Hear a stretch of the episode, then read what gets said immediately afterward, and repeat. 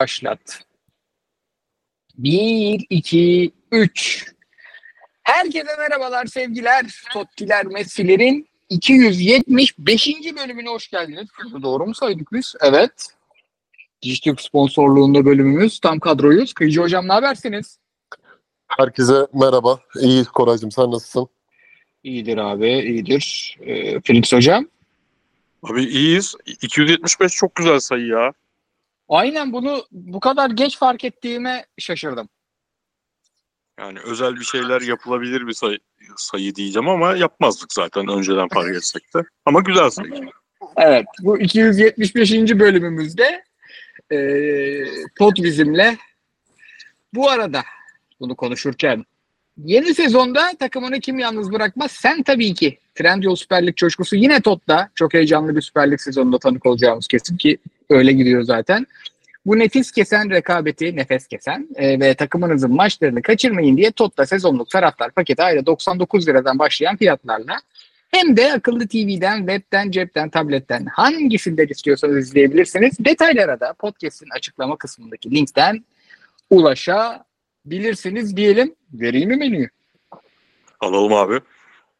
Ankara gücü Fener yine sondan başa gireceğiz. Ee, abi Fenerbahçe ile ilgili iyi şeyler de gördüm ama net bir kötü şey de gördüm. Onları soracağım size. Ee, Bir de transferle kapanır mı onu soracağım açıkçası.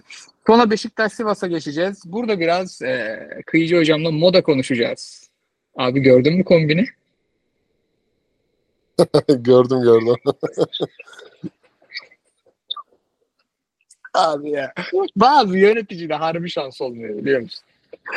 Ee, şaka bir yana Beşiktaş Abi Sivas o, maçında... o mevzuda o mevzuda detaylar başka başka şekilde gelmiş. Yani influencer bir hatun o şeyi paylaşmış. Çok fena bir sobelenmiş yani aslında e, sonra sildirmişler herhalde story'e öyle bir şeyler dönmüş diye biliyorum da konuşuruz detaylı. Çok kötü denk gelmiş ya yazık. Ee, e, ama ben Beşiktaş'ın maçını kaçırmadım bu sene. Bayağı da iyi şeyler gördüm. Biraz takımı öven yönetimi eleştiririz burada. Çünkü yani transferler pek iç açıcı değil. Ondan sonra Antep Galatasaray'a geçeceğiz. Ee, burada Galatasaray rahat kazandı. İlk defa rahat kazandı hatta. Gerçi Trabzon maçı da çok şey değildi. Ee, biraz transferleri konuşacağız. Ee, biraz e, maçı konuşacağız. İşte Icardi, Kerem uyumunu konuşacağız. Kerem Demirbay'ın başlangıcını konuşacağız. Angelinho'nun nasıl geldiğini yavaş yavaş konuşacağız. Sonra tabii Davinson Sanchez, Endombele. Biraz sorularımızda da gelmiştir bu. Oraları kısa geçer. e, sorularda konuşuruz. Anadolu'dan notlara bakacağız. Burada güzel notlarımız var. Şahane gollerimiz var. Emre Belözoğlu'nun ayrılığı var. Sonra e, fikstüre bakmayacağız. Çünkü fikstür yok. Milli aradayız haftaya.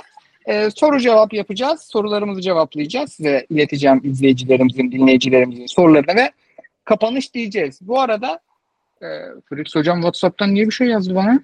Ses çok patlıyor.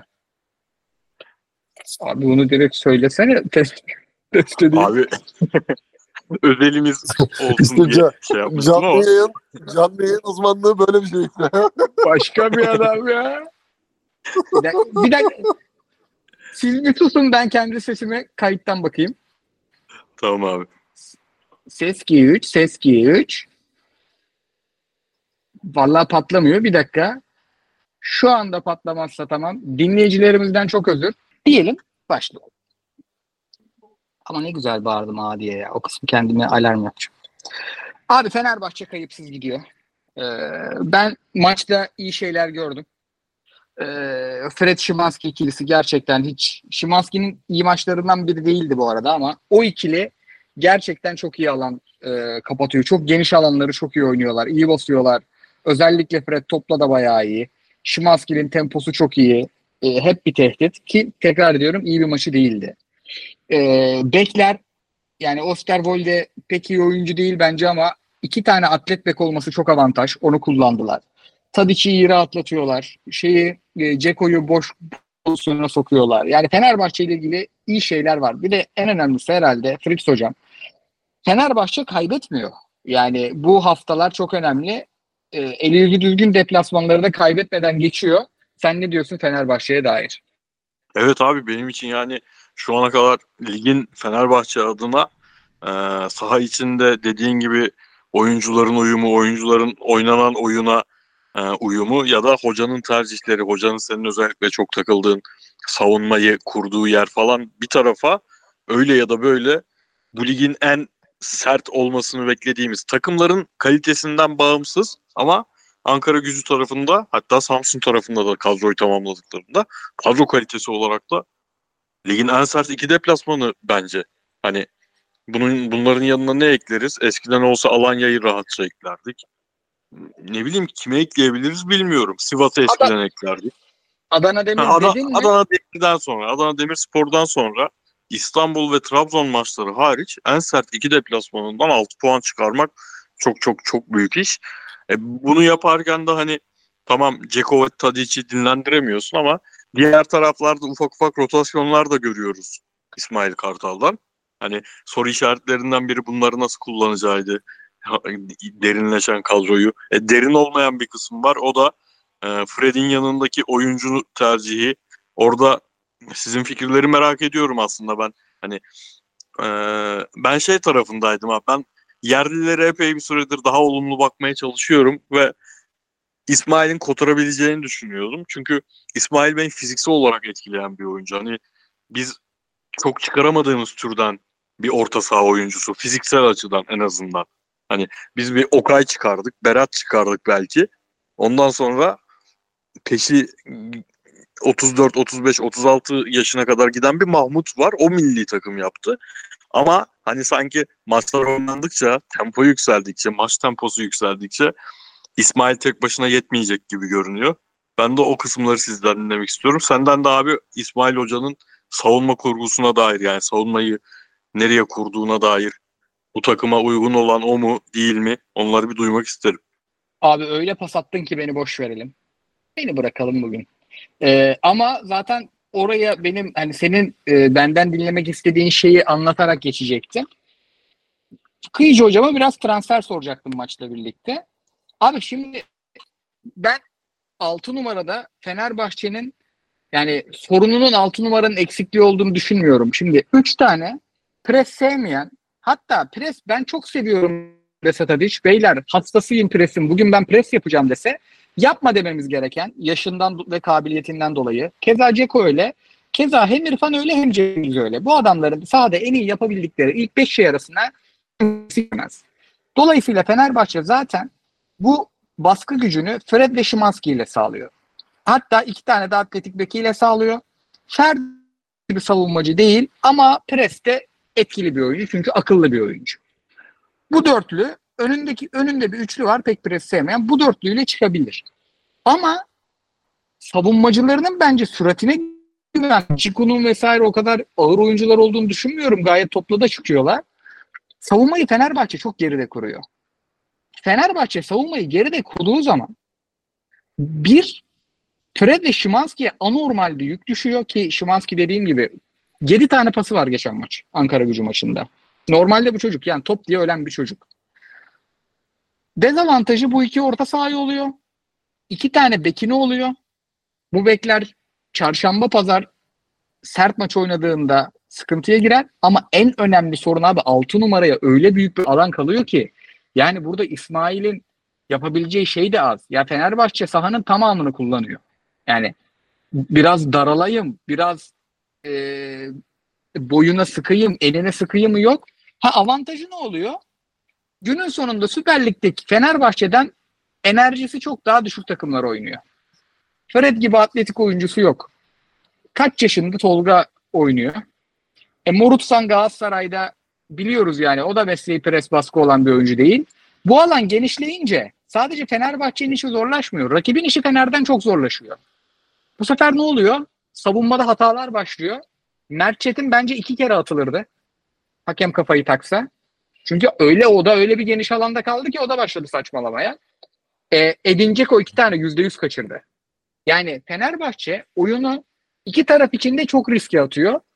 Ligin başında bunun çok etki yaratmayacağını düşünüyorum. Çünkü daha Süper Lig'de Anadolu takımları kurulmadı.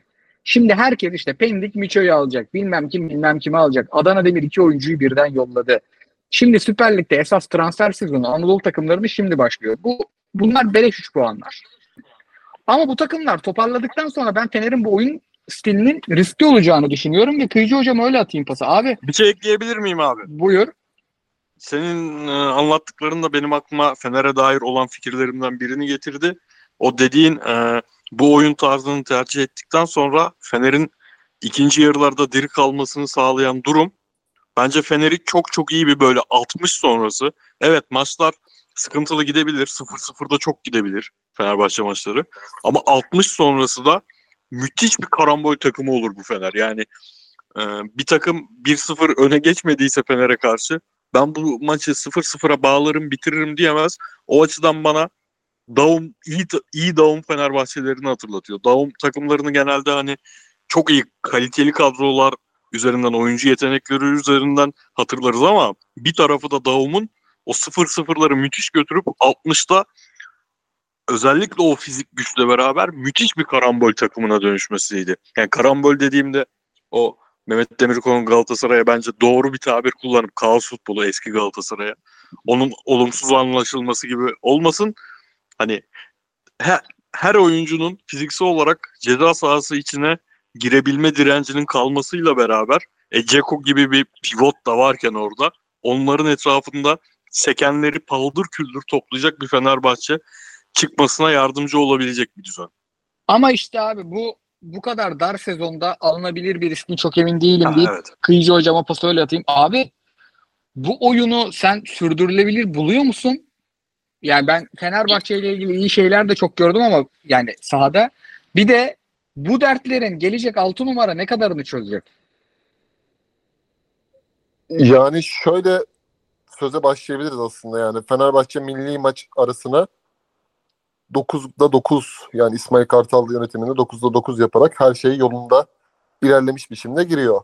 Ama tabii eee, Ankara gücü maçı özelinde yani total fotoğraf böyle ama Ankara gücü maçı özelindeki ilk yarıdaki Fenerbahçe eee, özellikle Ankara gücü yani Tolunay Kafkas takımlarının bir numaralı özelliği taktik sadakat konusunda gerçekten alanları çok kısa şekilde kapatır. Rakibe karşı çok yakın oynatır. Fizik gücüne temaslı oynatmayı sever. Ee, oyun rakibin oyun kurulumuna karşı çeşitli planları vardır. A, B, C diyebileceğimiz. Ee, hal böyle olunca da hem de hafta içinin yorgunluğu hatta bu hafta içi yorgunluğu da denemez. Yani Zimbor'u kolay bir rakip olsa da Maribor ve Twente maçlarından gelen sezon başı yüklemesinin getirdiği yorgunluk eklenince ilk 45 dakikada Fenerbahçe istediği oyunu oynayamadı. Yani şu ana kadarki Süper Lig maçlarındaki en hani karşılaştığı sert ve dirençli rakip Ankara gücüydü. Ee, tabii demin bahsettiğin gibi abi buna karşın Edin Dzeko'nun bulmuş olduğu bir tane net gol pozisyonu var yani içeri atması gereken. Ama insan aklına tabii şu geliyor. Şimdi Twente deplasmanında Dzeko başladı. Merak konusu Fenerbahçe'nin 11'iydi. Yani ben Galatasaray'ın 11'inden çok özellikle Fenerbahçe, Beşiktaş, Galatasaray triyosunda en çok Fenerbahçe'nin 11'ini merak ediyorum. Çünkü İsmail Kartal'ın çıkacağı önemli. Şimdi Dzeko 37 yaşında abi. Twente maçında hafta içi oynadıktan sonra ben Batshuayi'nin oynayacağını düşündüm ki Morelos transferi yapınca takımda kaldı son anda. Ki Batshuayi de Fenerbahçe'nin aslında bu 4 e, 2-3-1'ine uygun nitelikte ve nitelikte bir oyuncu. Hani yıpratıcı, zaman zaman Ceko'nun Ceko ile beraber de oynayabilecek nitelikte bir oyuncu. E, ama Batshuayi yedek bırakıldı. Şimdi hal böyle olunca da çok iyi kapanan, kontrataklarda da süratli Sov gibi bir e, bitiriciliği soru işareti olan ama senin savunma dengeni dağıtabilecek kenarlardan gelen bir Ankara gücüyle e, oynuyorsun. Yani İsmail Hoca bence ilk yarıdaki oyunu çözemedi. Ama Fris çok güzel burada bana asist yaptı. Hani Christoph Daum takımlarının böyle bir niteliği vardı. Yani ne nasıl söyleyeyim? Kafa kafaya oyun gider ama bir şekilde kaza- kazanma yani kazanma gücünü büyük takım refleksini yaşatırdı rakibine. Hani Fenerbahçe işte bu bu maçta da Osay Samuel'le ki Osay Samuel'in de geçen sezon Jesus dönemindeki eee, kullanılmayan yani bir futbolcuydu. İsmail Hoca geldikten sonra hem attığı sprintler hem de oyundaki defansif aksiyonlardaki mahareti eee, dikkat çekiciydi. Golü buldu. Eee tabii burada Fenerbahçe ile ilgili geçen sezon en büyük Jesus'un eleştirisi kadronun rotasyon konusunda aşırıya kaçıldığıydı. Şimdi İsmail Hoca pek rotasyon işini şu an yapmıyor. Hani şu an kafasında onun şey var. Ben Ceko ve Tadic'le gideceğim. Hani 9 maçın 9'unda bu adamlarla yürütüyoruz madem. Ceko ve Tadic'le gideceğim. Zaten Tadic'in ben oynamak istiyorum diye basına da yansıyan şeyler oldu. Hani dinlendirmeye karşı bir oyuncu. Yani gittiği yere kadar oynamak istediğini, hep hazır olduğunu söylemiş İsmail Kartal ve ekibine. Ee, şimdi hal böyle olunca bazı oyuncuların da denkleme başka türlü girmesi lazım. Yani şimdi İrfan Can Kahveci sağ kenarda oynatılıyor. Haftaya futbol arenaya bir röportaj verdi. Aslında 8 numarada daha iyi oynarım gibisinden. Hani Jimanski ilk yarıda bu kadar performans açısından ee, yani o bağlantı oyuncusu performansında skor skor üretmesiyle bağlantı oyuncusundaki yaptığı işleri yapamayınca kadronun biraz dönüşüm yaşaması elzem. Yani rotasyonu gerçekten doğru kullanılması elzem. Yani bu Ryan Kent olur mesela. Tadi, normalde Ryan Kent Dušan Tadic'in yedeği bir futbolcu. Yani benim gözümde o kadro yapılanması. Çünkü sağ tarafta sen Cengiz ve İrfan Can Kahveci'yi oynatıyorsun. Ee, Ryan Kent'i tamamen hani hoca Stepney'e attı.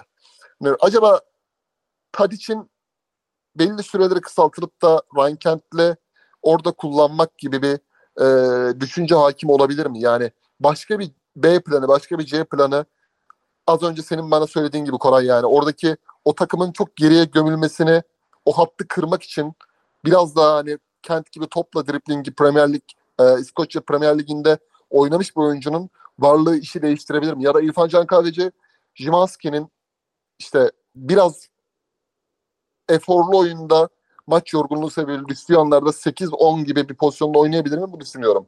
Yani bu çünkü Osterwold'le fizikli bir sol bek. Ayağı temiz yani. Aya, ayak konusunda biraz böyle risk almıyor yani. Oyunu biraz sağ taraftan o sayıdan kurarız e, kafası yürütüyor İsmail Hoca ama orada Duşan Tadic'i biraz etkilediğini düşünüyorum. Yani Ferdi Tadic daha iyi bir ikiliydi. Hani Ferdi'nin topu oraya getirmesi, ısrarcılığı, Tadic'in oyun kurucu kanat gibi oyunu başka şekilde topu fır döndürüyordu mesela Tadic orada. Şimdi Osterwold'da Tadic bence iyi bir ikili değil. Yani İsmail Hoca'nın esasen yani Samandıra'ya kapanmak diye bir tabiri vardır ya Samandıra'ya kapandı. Hani Aykut Kocaman özellikle bunu hani 3 gün 3 gün çalıştı maç üzerine maç kaseti izledi. Hani İsmail Hoca mevsim birazcık böyle güze gelince sonbahara gelince milli ara bitince buraya çok kafa yormak zorunda. Yani hem sistem hem de az önce bahsettiğim gibi Rankent üzerindeki adalet ve mesai. Çünkü e, işler her zaman bazen böyle iyi de gitmeyebilir yani. Skorların anlamadığı zamanlar da gelecek. O zaman işte size Ryan Kent, Batshuayi, Miguel Crespo yani Miguel Crespo da az, az buz top oynamadı. Yani Mihaz Ayçılı sezonda İsmail Kartal'la beraber. Yani 6 numarada İsmail Yüksek'in kaptırdığı pozisyonda atak yiyince Fenerbahçe İrfan Can'ın çıkardığı topta belli yani. Çocuk 9 maçın hepsinde oynadı İsmail Yüksek. Ve mental yorgunluğunu hissedebiliyorsun. İşte oralarda da Miguel Crespo'yu kazanmak lazım. Yani Crespo, Fred iyi bir ikili olabilir mi? Biri Portekizli, biri Brezilyalı. Ee, oyun gücü anlamında Fred'in daha da mı elini güçlendirebilir acaba? Crespo'nun yaptığı tackle'lar, oradaki o baskıyı kırması, pres gücü. Bunları düşünmek lazım. Onun dışında ben hani Fenerbahçe'nin her şeye rağmen yeni kurulan bir takım 9'da 9 yapması da önemli bir başarı. Evet evet abi. Yani buralarda hiç problem yaşamaması skorda çok önemli. Diyelim zaten sorular gelmiştir. Ee, ben biraz beş... özlediğim için Fener konuşmayı öyle nefessiz Oye. anlattım. ne güzel. benim, benim bir iki sorum olacak be. Buyurunuz. Şimdi, Tabii abi buyur. Ya, bu Avrupa muhabbeti hani konferans ligi olunca Avrupa Avrupa'ya yazamayacağımız oyuncuyu bu saatten almayalım falan bu saatten sonra almayalım falan olmaz herhalde. Yok Siz, yok alacaklar abi. iyi bir altı numara he. alacaklar. Siz düşünüyor musunuz şart olduğunu yani? Almazsak ligi riske ederiz diye bir durum düşünüyor musunuz Fener için? E, rotasyondan dolayı düşünüyorum abi. Çok dar bir sezon. Galatasaray'ın da Torreira'ya ligde oynayacak bir yedek alması gerektiğini düşünüyorum ben. Doğru. Doğru ben şey e, düşünüyorum ya. Ben gereksiz beğendiğim bazı oyuncular oluyor ya. Ara o öyle bir adamdı benim için. Mesela hani yanında Crespo olduğunda evet olmuyordu. Hele arkada 3 stoper, önde Crespo, Arao evet olmuyordu ama bence böyle bir yapıda da hani Galatasaray için şey konuşuyoruz ya. Özellikle Şampiyonlar Ligi maçlarında ve ligdeki sert maçlarda Galatasaray e, Torreira'nın önünde Endombele ve Oliveira çıkmalı. Hatta çıkar diye düşündüğümüz konu. E, Fener'de Arao kalsa şu an geçen seneki yapıda değil ama önünde Fred ve Şimanski ile beraber bence Arao esas kıymetini o zaman gösterirdi gibi evet, geliyor. Bence de tutulması gereken oyuncu Arao gönderilmesi gereken Crespo'ymuş. Aynen abi. Aynen Crespo o adam değil. Crespo da tempo topçusu. Öyle savunmanın önüne koyayım orada iş yapsın bana savunma işlerini de yapsın adamı değil. Ama demek ki onlar da Galatasaray gibi hani Galatasaray seviye yükselteceğiz, seviye yükselteceğiz derken bir şeyler oldu. Onlar da Arao'dan iyisini alacak demek ki. Ben bir de Fenerbahçe'nin oyununa oyununa göre abi mesela İsmail Kartal çok böyle Lev'le diyaloğu olan Alman hani Alman ikliminde çok kafa yoran Alman oyun sistemine kendisine benimseyen bir teknik adam ya. Yani bunun zaten daha önceki iki döneminde de geldiğinde de gördük. Yani Fenerbahçe orada o bölgeye çok böyle Galatasaray'ın e, konuşacağız zaten bunu da beklenti yönetimi de yapmamışken böyle bir Augsburg, Hoffenheim, Freiburg, Mönchengladbach buralardan bir Alman altyapılı bir oyuncunun çok yakışacağını düşünüyorum Fenerbahçe'ye. Böyle bütçe konusunda da uçuk kaçık değil yani. Eğer hani Arao'dan bir gelir elde ediyorsan o gelirle alabileceğin bir oyuncu. Neden düşünmediler çok merak ediyorum yani. O pazardan mutlaka Fenerbahçe'ye iyi bir tempoyu ayarlayabilecek bir altı numara düşerdi. Vallahi katılıyorum ya. Bu takım bence bayağı tatlı bir hani ligdeki daha görece kolay maçlarda tatlı bir 4-4-2 oynayabilecek bir takım ya. Ceko'nun yanında Batshuayi kanatlar şey ama orta sahacı kanat. Bir taraf İrfan, bir taraf Tadic, bir taraf İrfan, bir taraf Şimanski. Böyle 4-2-2-2 şekli bir şey bu takımdan çıkabilir. Çıkar da biraz Ya fazla mesela hani şey diyorum abi. o 4-3-3'e e, yani hiç dönmedi. Evet abi evet. Kafa full 4-2-1 Fenerbahçe- bence. Mesela abi Fenerbahçe atıyorum Wolfsburg'un kapısını çalsa Maximilian Arnold dese alabilir yani. Çok rahat alır bence. Abi hemen bakacağım. Arnold bu sene bir yere gitti galiba ya. Şu an tam emin değilim de. Ama anladım senin Çünkü- kafadaki profili. Harbi çok şık Ha, olur. Yani o tarz hani mesela işte örnek verdim hani e, Maximilian Arnold veya işte Ren'den 6 numara olmasa da başka bir oyuncu gibi hani o tipleme. Çünkü Evet. getirebileceğin oyuncu tipi sistem İsmail Kartal'ın oyun düzeni belli yani hani ben aman Jesus gibi saldır 5'e 5'e 0-5 gibi kurmayayım ama dengeli oynayalım skoru alayım oyunu alamasam da skoru alayım o odakta hani Arnold tipi işte e, atıyorum Yannick Gerard tipi bir oyuncunun ki e, buralarda bir oyuncunun sisteme çok yakışacağını düşünüyorum. Arnold Wolfsburg'daydı. Wo- Wolfsburg'daymış evet. Ben niye sanki gitti zannediyordum. Bayrak adamı niye, niye gitsin gitse haberimiz olurdu. Anladım abi çok iyi oturur da Galatasaray kitlesini de Fener kitlesini de bence öyle bir hale getirdiler ki. Mesela şu an Arnold tarzı bir oyuncu alsan ala ala bunu mu aldınız E, olur. Tabii canım tabii tabii tabii tabii. Ama Fener biraz beklentiyi abi isim konusunda bu sene çok taraftarın gözünde Ali Koç ve yönetimi alınan oyunculardan dolayı kredi var ya cepte. Hani bunu Evet, kullanarak iyi şeye ha, yani yani o, o yüzden hani düşündüm. Yoksa hani e, Barreiro da olabilir, başka bir oyuncu da olabilir. Yani o an aklıma o geldiği için söyledim ama gerçekten ama gerçekten şu takıma da kurduktan sonra hani kanatlarında bir tarafında Cengiz, bir tarafında İrfan. Ryan Kent aslında iyi oyuncu. Tadic'in tam rotasyonunda kullanılacak oyuncu. İşte Jumanski'nin yeri İrfan Can olabilecek bir yapılanma, kadro mühendisi iyiken 6 numarada almazsa sıkıntı yaşarlar. Onu İsmail Yüksek çok belli etti. Yani oyun oyuncunun kötü olması anlamında demiyorum. Yorgunluk Tek hani başına. maçı başlarken o profildeki tek Evet, oyuncusun çocuk- takımda. tabii çocuğun artık hani şey olmuş ya çocuk hani McDonald's'taki çalışan tempo yoğun olduğu zaman arkadaşlar var ya aynı onun gibi yani. Çocuğun nefes almaya vakti yok yani. Doğru. Diyelim Beşiktaş'a geçelim. Vallahi Beşiktaş'ta yine iyi şeylerden başlayacağım. Beşiktaş abi çok fizikli, çok sert bir takım, çok tempolu bir takım oldu ya. Hani Jetson hiç geri adım atmaz zaten. Amir öyle. Yani Amir biraz daha yumuşak bir orta saha diyebilirdik. Konya'da çok etliye sütlüye daha az karışan. Çok sert oynuyor. Hiç şey yok. Ee, Raşitsa geldi. O kafada bir adamdır. Zaten tam Galatasaray tribünde o tavrıyı aldı. Ee, bekler sert. Stoperler zaten çok sert. Hem Necip hem Koli. Ee, yani Abu Bakar'ın etrafında kaleci dahil 10 tane askerle oynuyorlar ve gerçekten rakipleri e, kırıp büküyorlar. Ben Oxley Chamberlain'in de oyununu fena bulmadım. İyi bir başlangıç olduğunu düşünüyorum. Ama abi Kıyıcı hocam ya bu bu sert oyun yeter mi e, ligi almak için? Çünkü kaliteyi de çok katamadılar ya. Ya Sivas maçında da mesela oynaya oynaya değil kıra kıra yendiler. Ama ligi kıra kıra alabilir misin çok emin değilim. Sen de düşünüyorsun. Abi oyun hakimiyeti açısından Beşiktaş'ı beğendim. Hani maçın başına itibaren Beşiktaş maçını izlerken domine eden bir Beşiktaş göreceğini hissediyorsun yani. O konuda çok fazla e, hem oyun metrajını ellerinde tutuyorlar hem de iyi bir top organizasyonunda işi çözen Kole gibi artık klasik haline getirmiş bir e, el rahatlatıcı, duran top organizasyonunu iyi kullanan bir e, yapıdalar. Tabii maçı izlerken şey görüyorsun Koray ya yani Abu Bakar'ı çok çember aldılar ya çok iyi kapattılar. Arkalı önlü sıkıştırdılar yani. Beşiktaş'ın o konuda biraz sıkıntı yaşar mı diye bir 5-10 dakika sonra bakıyorsun, izliyorsun. Ama o zaman da Ahmetoviç ve Fernandez'in uyumu biraz ön plana çıkıyor gibi geldi bana.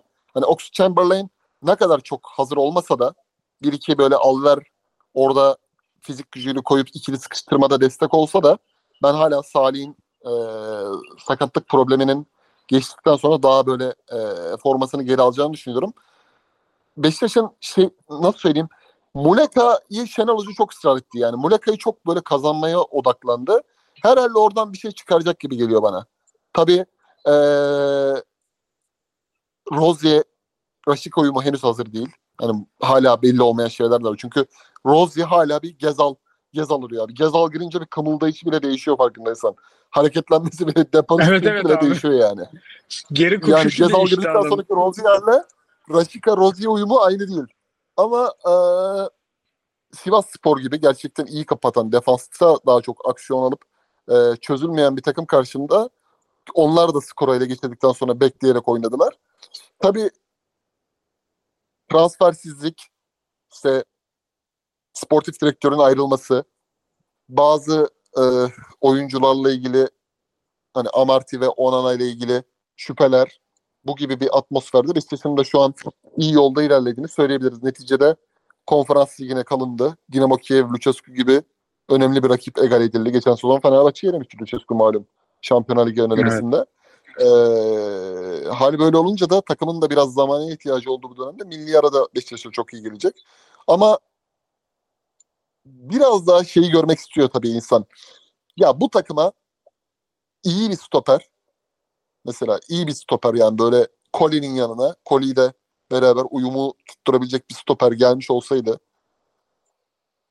bir de bu Oxlar işte Amartiler, Onanalar yerine alınan yabancılardan 3 tane böyle adam değil de bir tane deve dişi adam gelmiş olsaydı Şenol Güneş acaba 15-16'daki akıcı futbolu yani hücum futbolunu çok daha yukarıya rahat taşır mıydı?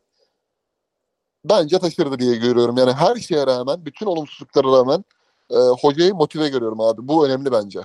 Yani hoca 2017 ve 2019'daki son iki senesindeki gibi hani benim adım Hıdır elimden gelen budur şeyinde değil yani. Kagawa'nın alındığı sezonlardaki gibi. Gerçekten en iyisini yapmaya çalışıyor. En iyisini yapmaya uğraşıyor. Ki zaten oyunculara verdiği güvenle geldiğinden beri hani Mert Günok'un oynadığı güven, Necip Uysal'ın stoperdeki performansı mesela özel özel bir tebriği hak ediyor. Çünkü iyi kapattı. Gerçekten bazı anlarda Clinton Enji'yi falan top göstermediği sekanslar oldu özellikle. Ee, biraz işte düzeltilmesi gereken şeyler şu. Oyun Abu Bakar'ın üstünden dönmediğinde takımın biraz uzaktan şut eksikliği çok dikkat çekici. Çok kenardan gitmeyi oynuyorlar. Kenarları da kapattığı zaman top dönmüyor abi. En büyük sıkıntı bu. Bunu çözmesi lazım. Bir de hani çok şey var abi. Hani Ox Chamberlain sezon sonuna kadar böyle gitmez. Amarty olmaz yani. Amarty'nin yanından Nefçi maçında rüzgar gibi geçtiler. Ona güvenip de bir planlama yapamazsın. Onana zaten 4.2 milyon euro tartışılan bir isim. Buralardaki işleri biraz dönüştürebilirlerse Ocak'ta çok daha güçlü Beşiktaş izleriz. Katılıyorum. Fritz hocama da hatta oradan atayım pası. Ama Beşiktaş'ın saha içinde çok bir derdi yok hakikaten. Yani e, eli yüzü düzgün, dört başı mamur bir takım izliyoruz ama 11-12 kişilik bir kadro bu. 60 maçta güveneceğin kaç tane topçu var Beşiktaş'ta? Ve yapılan bu sene yapılan transferlerden kaçı girer? Hatta hemen açayım ben. Mart Beşiktaş transfer diyeyim. Sana hatta oyuncuları da sayayım teker teker. Ben de bakıyorum abi gelenleri açtım. Raşit ise okey. Bahtiyar iki maç gösterdi. Peki. Onana, Masuaku'yu saymam. Tayfur, Emrecan'ı saymam. Ee, Amarte, Chamberlain, Rebic, Eric Bailey. Dışında da zaten çok bir oyuncu yok. Abi kağıt sadece Raşit okey bana. Sahada Rebic yarım okey. Z- e, Bahtiyar'ı görünce okey oldum yani. Bir maçını izledim ben. Bu haftaki Beşiktaş maçını izlemedim. O yüzden çok lafın, lafınıza girmedim maça dair. Diğerleri okey değil. Hemen bir kıyıcıyı güldürecek cümle kuracağım abi. Ja- 4.2 milyonu Canon'a güzel iş.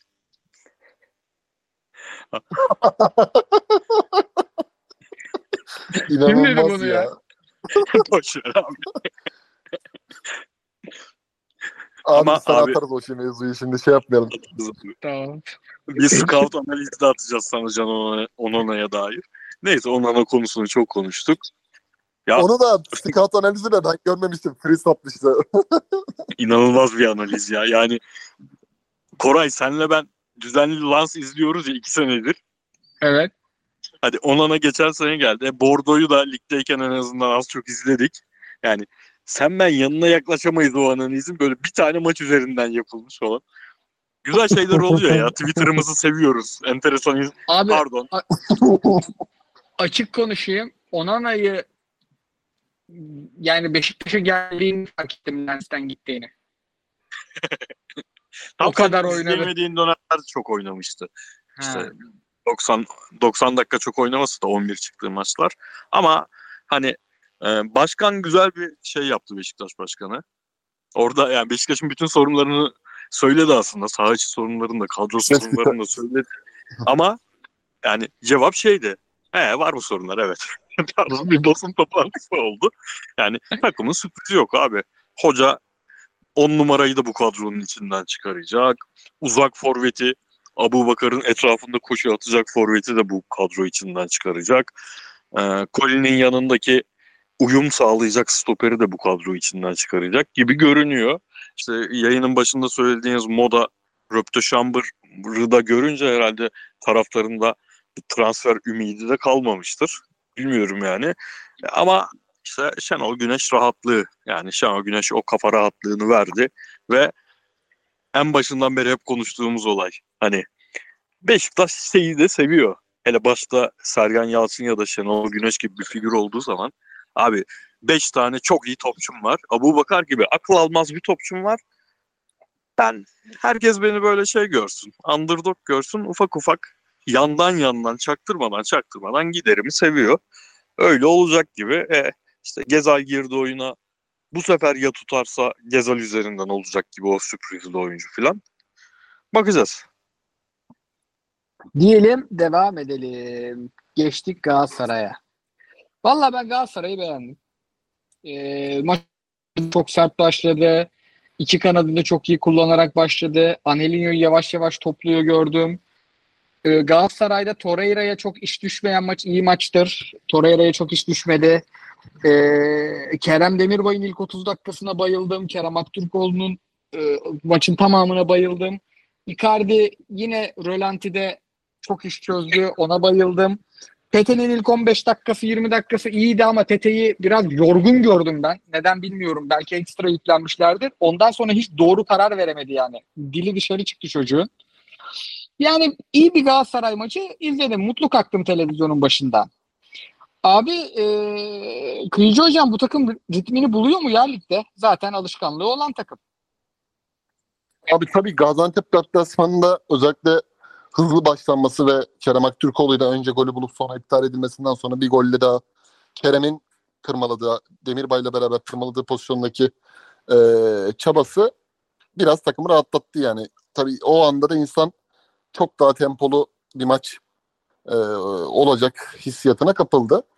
Ama tabii bu beklentinin de birazcık böyle gerisinde ben bir ikili, ikili olarak baktım aslında ben bu hafta biraz Galatasaray'ın kadro yapılanmasına. Çünkü hani Boğa Tete ikilisinde dediğim gibi Tete'nin artık yüklemeden dolayı mı yoksa Türkiye'deki oynanan oyunu çözme düşüncesinden mi? Yani bir, bir oyun var. Bir oyunda oradaki bir var olmaya çalışıyor. Onu anlayabiliyorum. Geriye dönüyor. Savunma anlamında beklenen denilenleri yapıyor ama şimdi hem önde hem de geride arkanda da boy varsa oynanan oyuna biraz daha kalıba girmen gerekiyor ya. Hani senin o e, edilgen durman senin arkandaki boyaya daha fazla yük bindiriyor. Şimdi hal böyle olunca da hani Gradel ve Riakos Kolombiyalı forvetin de Galatasaray'ın kalesinde bittiğini gördük. Oradaki o dalgalanmalar yüzünden. Çünkü zaman zaman Nelson'un konsantrasyonunun yeri gelmesi, Abdülkerim'in hızlılığı e, ve Muslera'nın oradaki e, varlığı bazı pozisyonların daha da kayda değer şekilde neticelenmesini engelledi.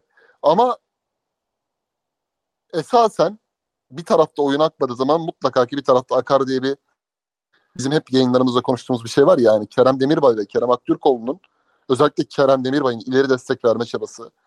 Tıpkı Hoffenheim'daki o parıltılı günlerindeki gibi hani Alman ligi orta sahası deriz ya hep böyle Leverkusen takımında bazen böyle şu an izlediğimiz Boniface'in arkasında işte Witz'in yaptığı zaman zaman oradaki e, kadro yapılanmasında eski eski tip nasıl söyleyeyim Borussia Dortmund'un da işte Mario Götze'nin döneminde oynadığı gibi hep aksiyonların içinde oldu abi.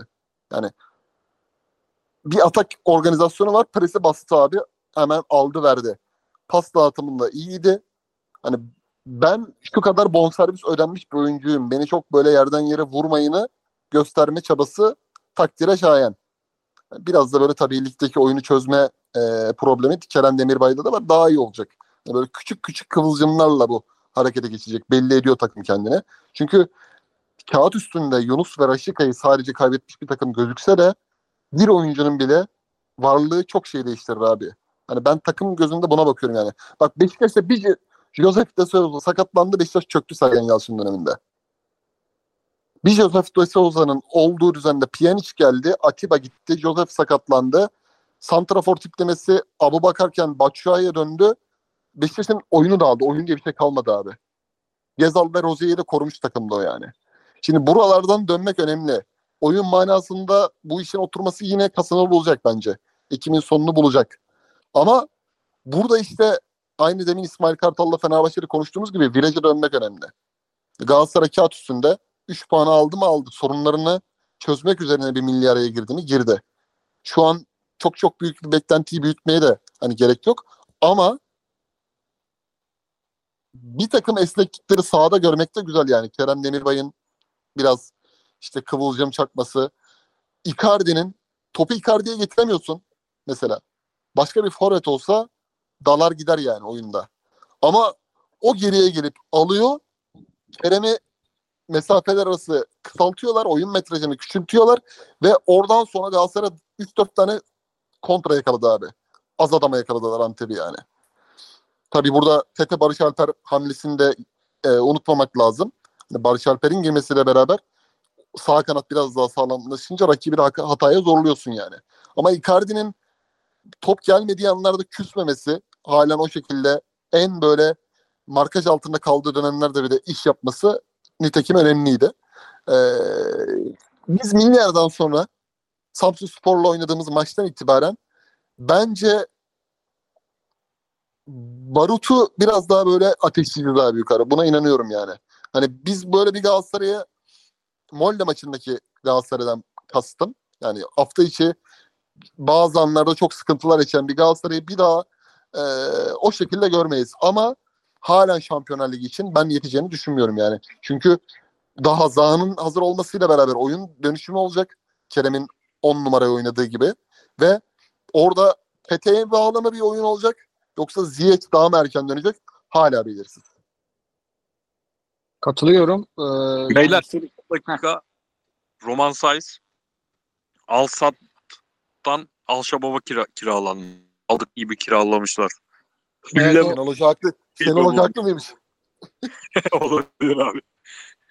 Hemen orada, bir, al şey- direkt teknik direktörünü merak ettim ona bakacağım. orada bir şeyden bir sınırdan falan gidiyordu gidiyor diyorlardı oyuncu.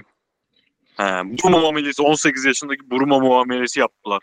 Fas Az bile oldu. O kadar yani Beşiktaş'ta oynasa aslanlar gibi oynayacak bu sene. Aynen öyle. Abi sana da şeyi soracağım. Şimdi Galatasaray tweet de atmış bunu. Ligde gol yemeyen tek takımız diye. Peki ama iki Molde maçı yanlış saymadıysam 35 şut. Antep maçı 15 şut. 3 maçta 50 şut gördü kalesinde. Bu el, yani Antep maçındaki şutları şey yapmamak lazım. Çünkü gerçekten önemli bir kısmı maç rahatladıktan sonra geldi. Ve yani birbirimizi kandırmayalım. Maç dakika 5-10 gibi rahatladı. Yani Galatasaray erken bir tane golü buldu sayılmadı. Ee, offside dolayısıyla yanlış hatırlamıyorsan. Bir tane daha buldu. Ve gerçekten aynı şekilde 4-5 tane pozisyonda bulurdu. Bir de harika bir ikinci gol attı. Kerem Angelinho çok güzel kombinasyonla. Ve rahat özellikle ikiden sonra zaten saldı. Saldıktan sonra da kaleye şut, şut gelmeye başladı. Ama normalde Galatasaray bu rahatladıktan sonra geçtiğimiz sezon kalede çok şut görmüyordu.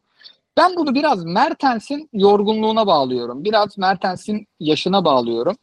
Ve Mertens'in yerine oynayacak bir 10 numarada Galatasaray almadı. Ziyeh orada oynar ama e, daha çok sahada oynadığını, orayı sevdiğini biliyoruz. Ben geçen e, podcast'ten önce işte Kıyıcı 21.45'te geleceğim deyince bir Dünya Kupası'nda oynadığı maçlara baktım. Gerçekten sağ tarafta konforu başka oyuncu. Abi e, Galatasaray bu işten bir 4-3-3 ile çıkabilir mi? Hem e, yeni transferleri de sormuş olayım sana. Yani iyi bir stoper daha almışken bir üçlü savunmayla ya da bir 4-3-3 ile diziliş değiştirerek biraz daha savunma güvenliğini artırabilir mi? Abi ben şu anki durumun özellikle Molde maçlarındaki hele ikinci Molde maçındaki korkunç diyeceğim. Harbi korkunç durumun. Savunma anlamında korkunç durumun. Şu an dizilişle alakalı olduğunu düşünmüyorum. Çünkü Okan Buruk takımları ve bu Galatasaray çok net bir şekilde e, bir ritim takımı, ritim bulması gerekiyor ve ritmini de hani ritmimi buldum. iki hafta ara girdi. Sonra kaldığım yerden devam ediyorum takımı da değil. Galatasaray e, milli ara işte depremden dolayı o yaşanan ara falan böyle aralardan hemen kötü dön dönen bir takım. Çünkü çok spesifik bir baskı oyunu oynuyor. Takım boyu gerçekten Fenerbahçe için o kadar önemli olmayabilir. Beşiktaş için o kadar önemli. Her takım için belli oranda önemli ama bazı takımlar için çok birinci önem taşıyan şey oluyor. Galatasaray o. Galatasaray dediğin gibi ön tarafta mesela bir tane oyuncunun Mertens'in yorgunluk göstermeye başlaması ki Mertens aklıyla özellikle baskının çok önemli bir parçasıydı. Hemen o disipliler bozulmaya başlıyor ama şu an en temel sorun stoperler hem beklerle olan mesafelerini iyi ayarlayamıyorlar hem de ön taraf e, orta sahayla ön taraf demeyeyim orta sahayla olan mesafeyi ayarlayamıyorlar. Şu an abi hep şeyi görüyoruz. Takım ritme girdiğinde Nelson'dan ya da Abdülkerim'den çok nadir örnekler dışında şeyi görmeyiz. O hani stoperlerin özellikle kötü stoperlerin bir saniyelik duraklaması var vardır ya. O baskıya çıkayım ya da geriye koşmaya başlayayım duraklaması. Şimdi sürekli onu görüyoruz. Çünkü önündeki oyuncu grubuyla aralarındaki iletişim iyi değil. Ben şunu bekliyordum açıkçası hayal kırıklığının ilk Zalgiris maçından beri. E, kimse gitmedi. Aynı takım oynuyor. E, fiziksel olarak bir devamlılık olmasa da zihinsel olarak bir devamlılık olması lazım. Daha hazır bekliyordum olmadı. Ama bu hani dünyanın sonu değil olacak. Ama diziliş tarafına da yani dizilişle alakalı olduğunu düşünmüyorum verilen pozisyonların. Ama e, bu takımın ben e, böyle blogger yorumu yapmak için yapmıyorum. Gerçekten yeterli stoper olduğunda üçlüye uygun olduğunu ben düşünüyorum abi ya. Yani zaten Angelino'dan bir fayda sağlayacaksan başka türlü olmayacak. E bir Angelino'dan o faydayı sağlayayım diye gidip üçlü oynamazsın tabii ki. Başka çözümler de üretmek zorundasın ama sadece Angelino değil. E, Galatasaray'ın elindeki kadro 3-4-1-2 3 pardon 3-4-2-1 hatta Zaha'nın ikinci forvet olduğu bir 3-4-1-2'yi oynayabilecek kadroydu. Ama transferler yani çok fazla kanat gelmesi bunu biraz değiştirdi. Ama yine de bu şeyler devam ettikçe eğer bu ritme ritme girme işi çok uzarsa bu Antep'in aff affettiği pozisyonları Molde'nin bile bayağı iyi oyuncuları olan Molde'nin bile affettiği Muslera'nın çok kritik yerlerde yine Prime Muslera'ya dönüştüğü anları falan her maç yaşamazsın. Affetmeyecek takımlar gelir. Onun için bir ekstra savunmacı. Orta sahadaki oyuncu çünkü o yükü kaldıracak oyuncuyu almadın. Orta sahaya yine aldığın oyuncu e, mücadele etmekten çok toplu oynamayı seven, topu alıp basıp gitmeyi seven bir oyuncu oldu. O yüzden o savunmacıyı maalesef orta sahadan değil e, stoperden çıkarması gerekebilir Galatasaray. O zaman e, ben Endombele transferini açıkçası beğendim. E, şeyden dolayı. Galatasaray'ın bir eksiğini kapatması e, yani iki önemli eksiğinden birini kapatacaktı.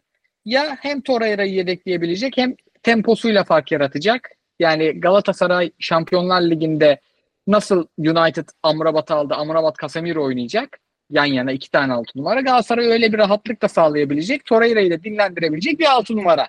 Alıp bir eksiğini kapatabilirdi. Ya da Galatasaray'ın merkez orta sahasındaki dribbling sorunu sadece şey değil. Yani topu aldı, yaldır yaldır gitti değil. Kısa dribbling, kısa çalım atan adamı da yok. Sergio Oliveira da bıraktı o işleri.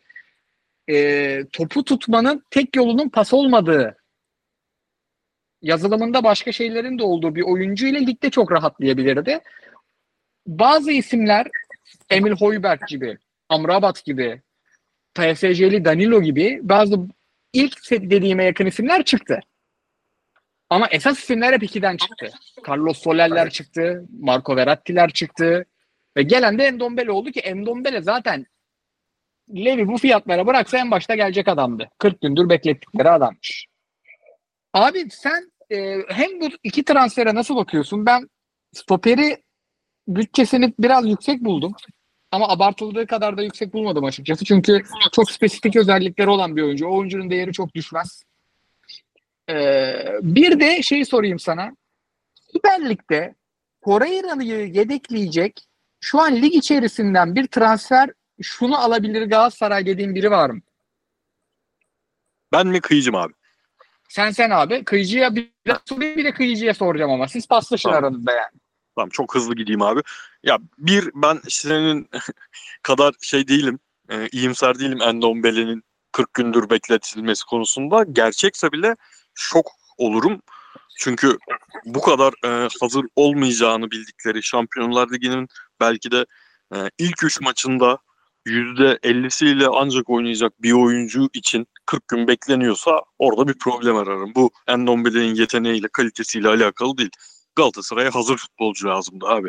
Senin çünkü e, sezonunu kurtaracak, sezonun girdiğin riskleri anlamlı kıl, kılacak 3 tane maçın var yani. 3'te 0 çektin. Hadi geçmiş olsun. Tabii ki lig önemli. Lig benim için mesela daha önemli Avrupa'da. Ama sen bütün riskleri oraya göre aldın falan filan. Ben o yüzden o hikayeye hiç inanmıyorum. Yani 40 gündür ben beri bekletiyorduk hikayesi. Eh, bekletiyorsan zaten hata. İlk gittiğin oyuncu Endombele ise hata. Sana hazır adam lazım. Ve o zaman alıyorsan alman lazım. Yani Endombele'yi kafandaki oyuncu Endombele ise Temmuz'da alacaksın abi. Eylül'de Endombele. Yani tabii ki çok faydalı olacak forma girdiğinde o ayrı. Ama dediğim gibi riski aldığın yer orası değildi. Onun dışında e, soruları unuttum. Abi sondan bir daha başlasana ya kısaca. Bir Torreira'nın yedeği yok abi. Berkan da gitti ki abi Fenerbahçe çok... maçında falan yapıyordu. Şu an oraya adam lazım ve içeriden bulacaklar. Yabancı sınırı da dolu. Var mı sence ligde? Abi çok zor ya. Çok imkansıza yakın yani. Benim zaten ligin Anadolu takımları kısmı iki senedir çok zayıfım ben o konuda. Abi siz konuşsanız ya. Yine trak, traktör değil de motor geç. tamam. Kıyıcı hocam hem transferleri sorayım sana hem Torreira'ya içeriden yedek çözer misin? Yoksa Eyüp Aydın'ı alıyor herhalde Galatasaray. Gökdeniz Gürbüz'le birlikte artık Gökdeniz o işleri yapacak bir oyuncu değil de Eyüp'e mi güvenecek Galatasaray'la? Abi ben şöyle transfer dönemiyle ilgili bir giriş bir yapayım mı? Daha iyi olur bence. Tabii yani tabii. Konuyla beraber, konuyla beraber. Şimdi Fritz çok güzel getirdi konuyu. Endombele senin 40 gün bekleteceğin bir adam değil abi. Yani Endombele'yi 40 gün beklersin ama sen şampiyon olduktan sonra basının karşısına iki kere çıkıp da Icardi ayarında bir oyuncu alacağız beklentisini yaratırsan hani Gravenberg'e gidersen Gravenberg'e gitmek mesele değil. Hedefin Gravenberg ise veya Hoiberg ise Thomas Partey ise Verratti ise Parades ise Endombele'yi 40 gün beklettik olayı bana yediremezler yani yemez. Beklentiyi yönetmek konusunda 8 numara üzerinde söylüyorum bunu. Hani bunu söyleyince ondan sonra da Çikaldo, Mikaldo bunları yazıyorlar bize de. Oraya da ayrı gireceğim zaten. Şimdi Galatasaray'ın Nisan ayından beri Sergio Oliveira'nın performansının Beşiktaş maçında dalgalı performansının başlangıcıyla beraber hepimizin ortak noktası Icardi'nin bonservisinin alınması. Bir, kadronun korunması. İki, iyi bir 8 numara alınıp Sergio Oliveira'da talip varsa Körfez ülkelerinden o maaş bareminden, o maaş skalasından çıkılması da 3 istediğimiz bir şeydi. Ortak mutabakat metnimiz buydu. Erden Timur'un basının karşısına çıktığı söylemlerde iyi bir oyuncu alacağız. Oraya da bir Icardi e, niteliğinde ve niceliğinde adam alacağız gibi beyanatları da mevcut. Bazı gazetecilerin de bunu e, Twitter hesaplarından hani gazetecilik değil de muhabirlik değil de başka işler yapanların özellikle söylüyorum. Yazdığını okuduk Erden Timur tarafından bu beyanatların düştüğünü. Şimdi Parades Roma ile anlaştı. Bir buçuk aylık bir serüven. Parades bence olabilirdi. Mauro Icardi döneminde yani Mauro Icardi'nin de Arjantin varlığıyla beraber aralarında iyi olduğu bir oyuncu Paris Saint Germain'den getirilebilirdi. Bu bir hedeftir. Parades olmadı dersin. Bunu gayet güzel bir dille anlatırsın. Gravenberg bence olmazdı. Thomas Partey de olmazdı. Yani bak Barcelona gibi bir kulüp Romelu'yu oynatıyor abi. Sen Partey'i falan almazsın öyle. Hani 20-25 yere falan çıkıp Arteta'nın elinde Premier Lig'de geçen sezon fena bir sezon geçirmemiş. Declan Rice geldi ama bu adamı kullanacak yani bu. Fabio Vieira ile sezonu bitirmez. Yani Şampiyonlar Ligi oynuyorsa Arteta. Yani bu hedefler uzak hedefler. Gunduzi ismi düştü. Zaten Gunduzi'yi alamadıkları zaman Gunduzi de komik bir para o zaman bir şeylerin ters gittiğini anladık. Ve taraftar da biraz bunu eleştirmeye başladı artık çok geç kalındığını. Şimdi böyle bir planlama dahilinde sen pazar akşamı, pazar gecesi Matias Vecino ile muhabirler üzerinden bir ölçüm yaparsan abi olmazdı. Yani şu an o zaman işte ölümü gösterip sıkmayı razı etmek derler ya Endombele şu an o pozisyonda yani. Endombele de bu arada hakikaten Chris benden daha çok Lyon'dan bilir ve sever diye biliyorum. Ayağının pasörlüğünün temiz olması ki dün programda da konuştuk zaten YouTube'da. Yani Endombele kötü bir oyuncu değil. Gerçekten Türkiye'de de 4-3'te veya işte e, 4-2-3-1'de Torreira'da da iyi bir partner olabilir.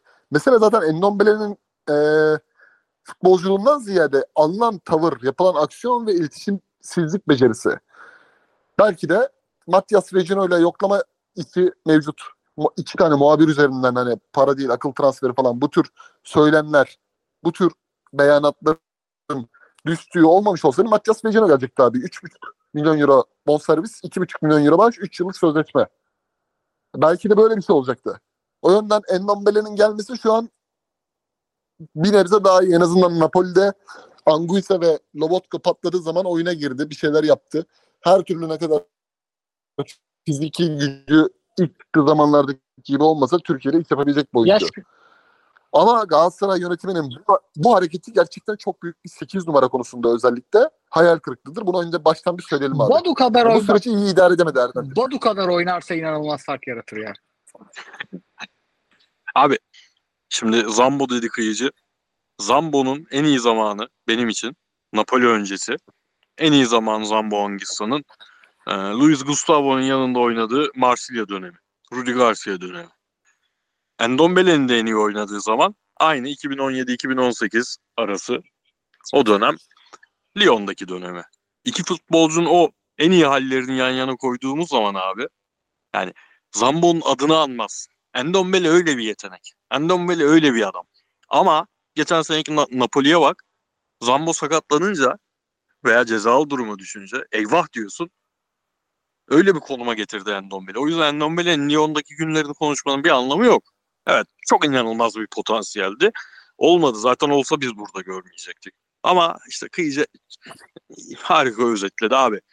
Şimdi öyle bir dönem geçirdik ki Galatasaray taraftarı normal şartlarda hani sanki taraftar isimli futbolcu istiyormuş da gibi bir şey oluyor. Hayır abi sen beklentiyi oraya çıkartırsan taraftarın da beklentisi öyle oluyor. Galatasaray taraftarı sana git bana 30 milyonluk e, Gravenberch zorla falan demedi ki. Ya ben hani biliyorsunuz ben özellikle transfer dönemi Twitter'dan uzak tweet okumaktan uzak durmaya falan çalışırım. Sevmem transfer haberlerini. Abi uyandığımda her gün en az 3 tane 4 tane abi sen biliyorsundur Gravenberg nasıl oyuncu? Abi Partey bize uygun oyuncu mu? A- abi Mon- Fofana bize uygun oyuncu mu diye soru geliyor. 5 tane soru gelmiş. Hepsine şey diyorum. Hani gündemi de takip etmediğim için. Hangi Fofana abi? Monakolu değildir herhalde diyorum. Abi Monakolu Fo- Fofana diyorlar. Kepren Turam. Abi ya akıl almaz isimlere niye gittiniz yaz boyu ya? Niye gittiniz ya? Ve bu haberler çok önemli kısmında size yakın adamlar yapıyor. Benim üfürmem değil ki yani Fofana'ya gidilmesi. Benim üfürmem Tabii, tabii. değil ki partiye. Duyumcuların abi hemen pas sana atacağım. Duyumcuları, gazetecileri, muhabirleri çok iyi konsolide ediyor abi. Hepsi bütün Evet. her şey. Ha, burada hikaye anlatmasınlar yani abi. Erdem Timur'dan habersiz bir Erdem Timur'la beraber bir sürü çok takipçili hesap geldi. Hepsi de kendi bilgisi dahilinde bunları yapıyor. İki ay boyunca bütün isimleri zaten kendileri döktüler. Bütün isimleri ya. Bir Tabii tane canım. isim gizli kaldı bak. Fofana sen söyledin aklıma geldi abi. Fofana Mofana. Nereye alıyorsun Fofana'yı sen ya? Ya abi şok olup kalıyordum ya. Gunduzi, Soruyor mesela. Alamıyorsun. Tanımadığım Fransa abi Fransa SLK'ya seçilemiyor. 11 oynayamıyor. 4 tane önünde adam var. Sen Gunduzi'yi milli takıma 11 oynayamayan 18'e bile girmesi zor bir adamı alamıyorsun. Gideceksin bana Fofana alacaksın sana. Son gün Endombele getirmişsin. abi Fofana Milletin beni gerçekten oynamasınlar abi. Bu, burada burada patladılar yani. Hiç kimseyi de salak Bir de- koymasınlar. Onlar yiyebilir ama ben yemem yani. Bir de şöyle bir durum var abi. Şimdi bazen öyle bir transfer yaparsan ama öyle bir mevkiye yaparsın ki mesela Avrupa futbolunda biraz değerini kaybetmiştir. Mesela biz bir ara iyi on numara getirebiliyorduk. Çünkü Guardiola'nın Barcelona'sından sonra 4-3 şöyle bir trend olmuştu ki o on numaralar özellikle kanatta oynayacak sürati olmayanlar boşa düşmüştü. Getiriyordun. Bu sene tarihin en yüksek bonservisli transfer olan oyuncular 10 oyuncusu arasına 3 oyuncu girdi. Bu sene rekorlardan biri. Öyle 3 oyuncu birden sokan yıl çok az. Üçü de defansif orta saha. Biri Caicedo, diğeri Enzo, diğeri Declan Rice. Yani en kritik pozisyon. Yani sen Arteta'dan Odegaard'ı ne kadar alabiliyorsan Partey'i o kadar alabiliyorsun artık. ve O- Liverpool Liverpool ve Bayern pozisyon. Liverpool ve Bayern Münih'in gittiği bazı orta sahalara paraları yetmedi. Orta sahalardan biri şeydi işte abi Kepren Turan'dı. Evet. ya abi ben deliriyorum böyle. Kepren Turam nasıl oyuncu abi? Bize yazıyorlar diyor adam. Abi diyorum başka Turam Turam olmasın. Ya abi bak başka örnek vereceğim. Endombele'yi geçiyorum. Endombele inanılmaz bir potansiyel. Hala öyle bir potansiyel yani. Bence de abi ben mesela en üzüldüğüm kısmı Endombele harika bir futbolcu hala bence. Galatasaray'ın Abi ihtiyacı şey- olan adam mıydı karşı, tartışılır ama şu karambole bu oyuncunun bir de bu adamın derdi psikolojik biliyorsunuz abi bu gerçekten özgüven falan derdi olan bir herif. Bu Kendi de olarak, söylüyor. aynen fizik olarak derdi yok yani. Tottenham'da toplu idmanlara çıkıp çıkıp geldi zaten. Sıkıntısı yok Abi- fizik olarak. Yani sen şeyi hatırlıyorsun. Dur 2016 falan sene. Ben Tanguy Endombele bu ismi bir kenara yazın diye tweet attım ya. U19'u izleyip herifi. Çok acayip bir herif tamam bak. Endombele'yi geçiyorum abi. Bak öyle bir e, iletişim yönetimi yaparsın ki Kıyıcı geçen sene benden de çok Leverkusen izledi. İki senedir düzenli Bundesliga izliyor adam. Abi Kerem Demirbay nasıl bu kadar değersizleştirilir? Sen Kerem Demirbay getiriyorsun. iyi bir iş yapıyorsun. Kerem Demirbay'ı öyle bir getirirsin ki böyle sanki yedinci seçenekmiş gibi algı oluşmaz taraftarda. Oh dersin bak Oliveira var, Kerem Demirbay var şu an Torreira'nın yanında. Bunun yanına da bir adam arıyoruz. Onun üzerine de Eylül'ün 3'ünde 4'ünde değil.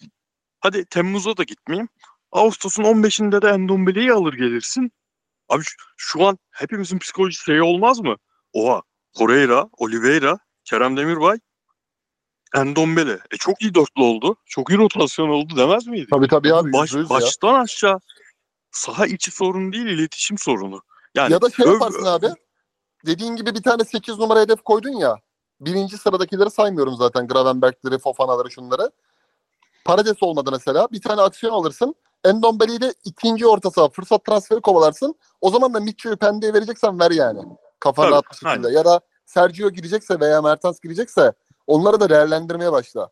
Ama sen Aynen. mesela son anda Endombele'yi yani hakikaten ölümü gösterip sıtmayı razı etmek yani. Matias Vecino'nun adından sonra Endombele'yi yapmak bu. Hatta oyuncuları da değersizleştiriyorsun. yüzde yüz yani bir de hani Erden Timur'la ilgili böyle eleştiriler yapınca sosyal medyadaki neydi belirsiz adamlar kalkıp da diyor ki mesela Erden Timur Cenk Ergün kliği misiniz? Kardeşim Erdem Timur'a gidip sorsan ki benzer fikri vardır benimle beraber. Açık açık evet biz belki stratejimizde hata yaptık. Bir şeylerin çok daha Icardi gibi o her zaman olmaz yani. Icardi gibi düşürebiliriz diye düşündük diye belki de dürüstçe hatalarını kabul eder. Yok işte Erdem Timur'u yedirmeyiz kardeşim. Zaten adamı yemek isteyen yok. Adamı Galatasaray başkanı olması gerektiğini geçen sezonki podcast'te, Fritz'te ben de konuşmalarımızda gerçekten Adnan Polat 90'lardaki Adnan Polat imajından sonra böyle bir yöneticinin varlığına güvenip sevdiğimizi söyledik. Ama burası da yani biraz sorgulamak lazım yani. Galatasaray kültürü budur. Galatasaray her zaman daha iyisini arar. Galatasaray o yüzden zaten taraftarıyla, kulübün kimliğiyle, kurumsal kimliğiyle her zaman burası Galatasaray olduğu için zaten bu başarılar geliyor. Maç dün- sen kalkıp da iki tane muhabirle bana sunamazsın yani. Benim İşte- nabzımı ölçemezsin işte. onunla. Ve Galatasaray ismiyle o muhabirleri niye özdeş hale getiriyorsunuz ya? Yani, yani Galatasaraylılar yıllardır şeye sevinir ya. En azından Ahmet Ercanları yok bu takımın diye. Bir sürü Ahmet Ercanlar doldurdunuz camiaya. Aynen öyle. Can- Galatasaray iş. armasıyla nasıl yan yana getiriyorsunuz o adamları ya? Ve sana o Cenk Ergün kl- kliği misiniz diyenlere direkt şey de abi. Ya babacım sen bana bunu diyene kadar bu kulübün içinde niye Cenk Ergün, niye Erden Timur kliği yaratılmış?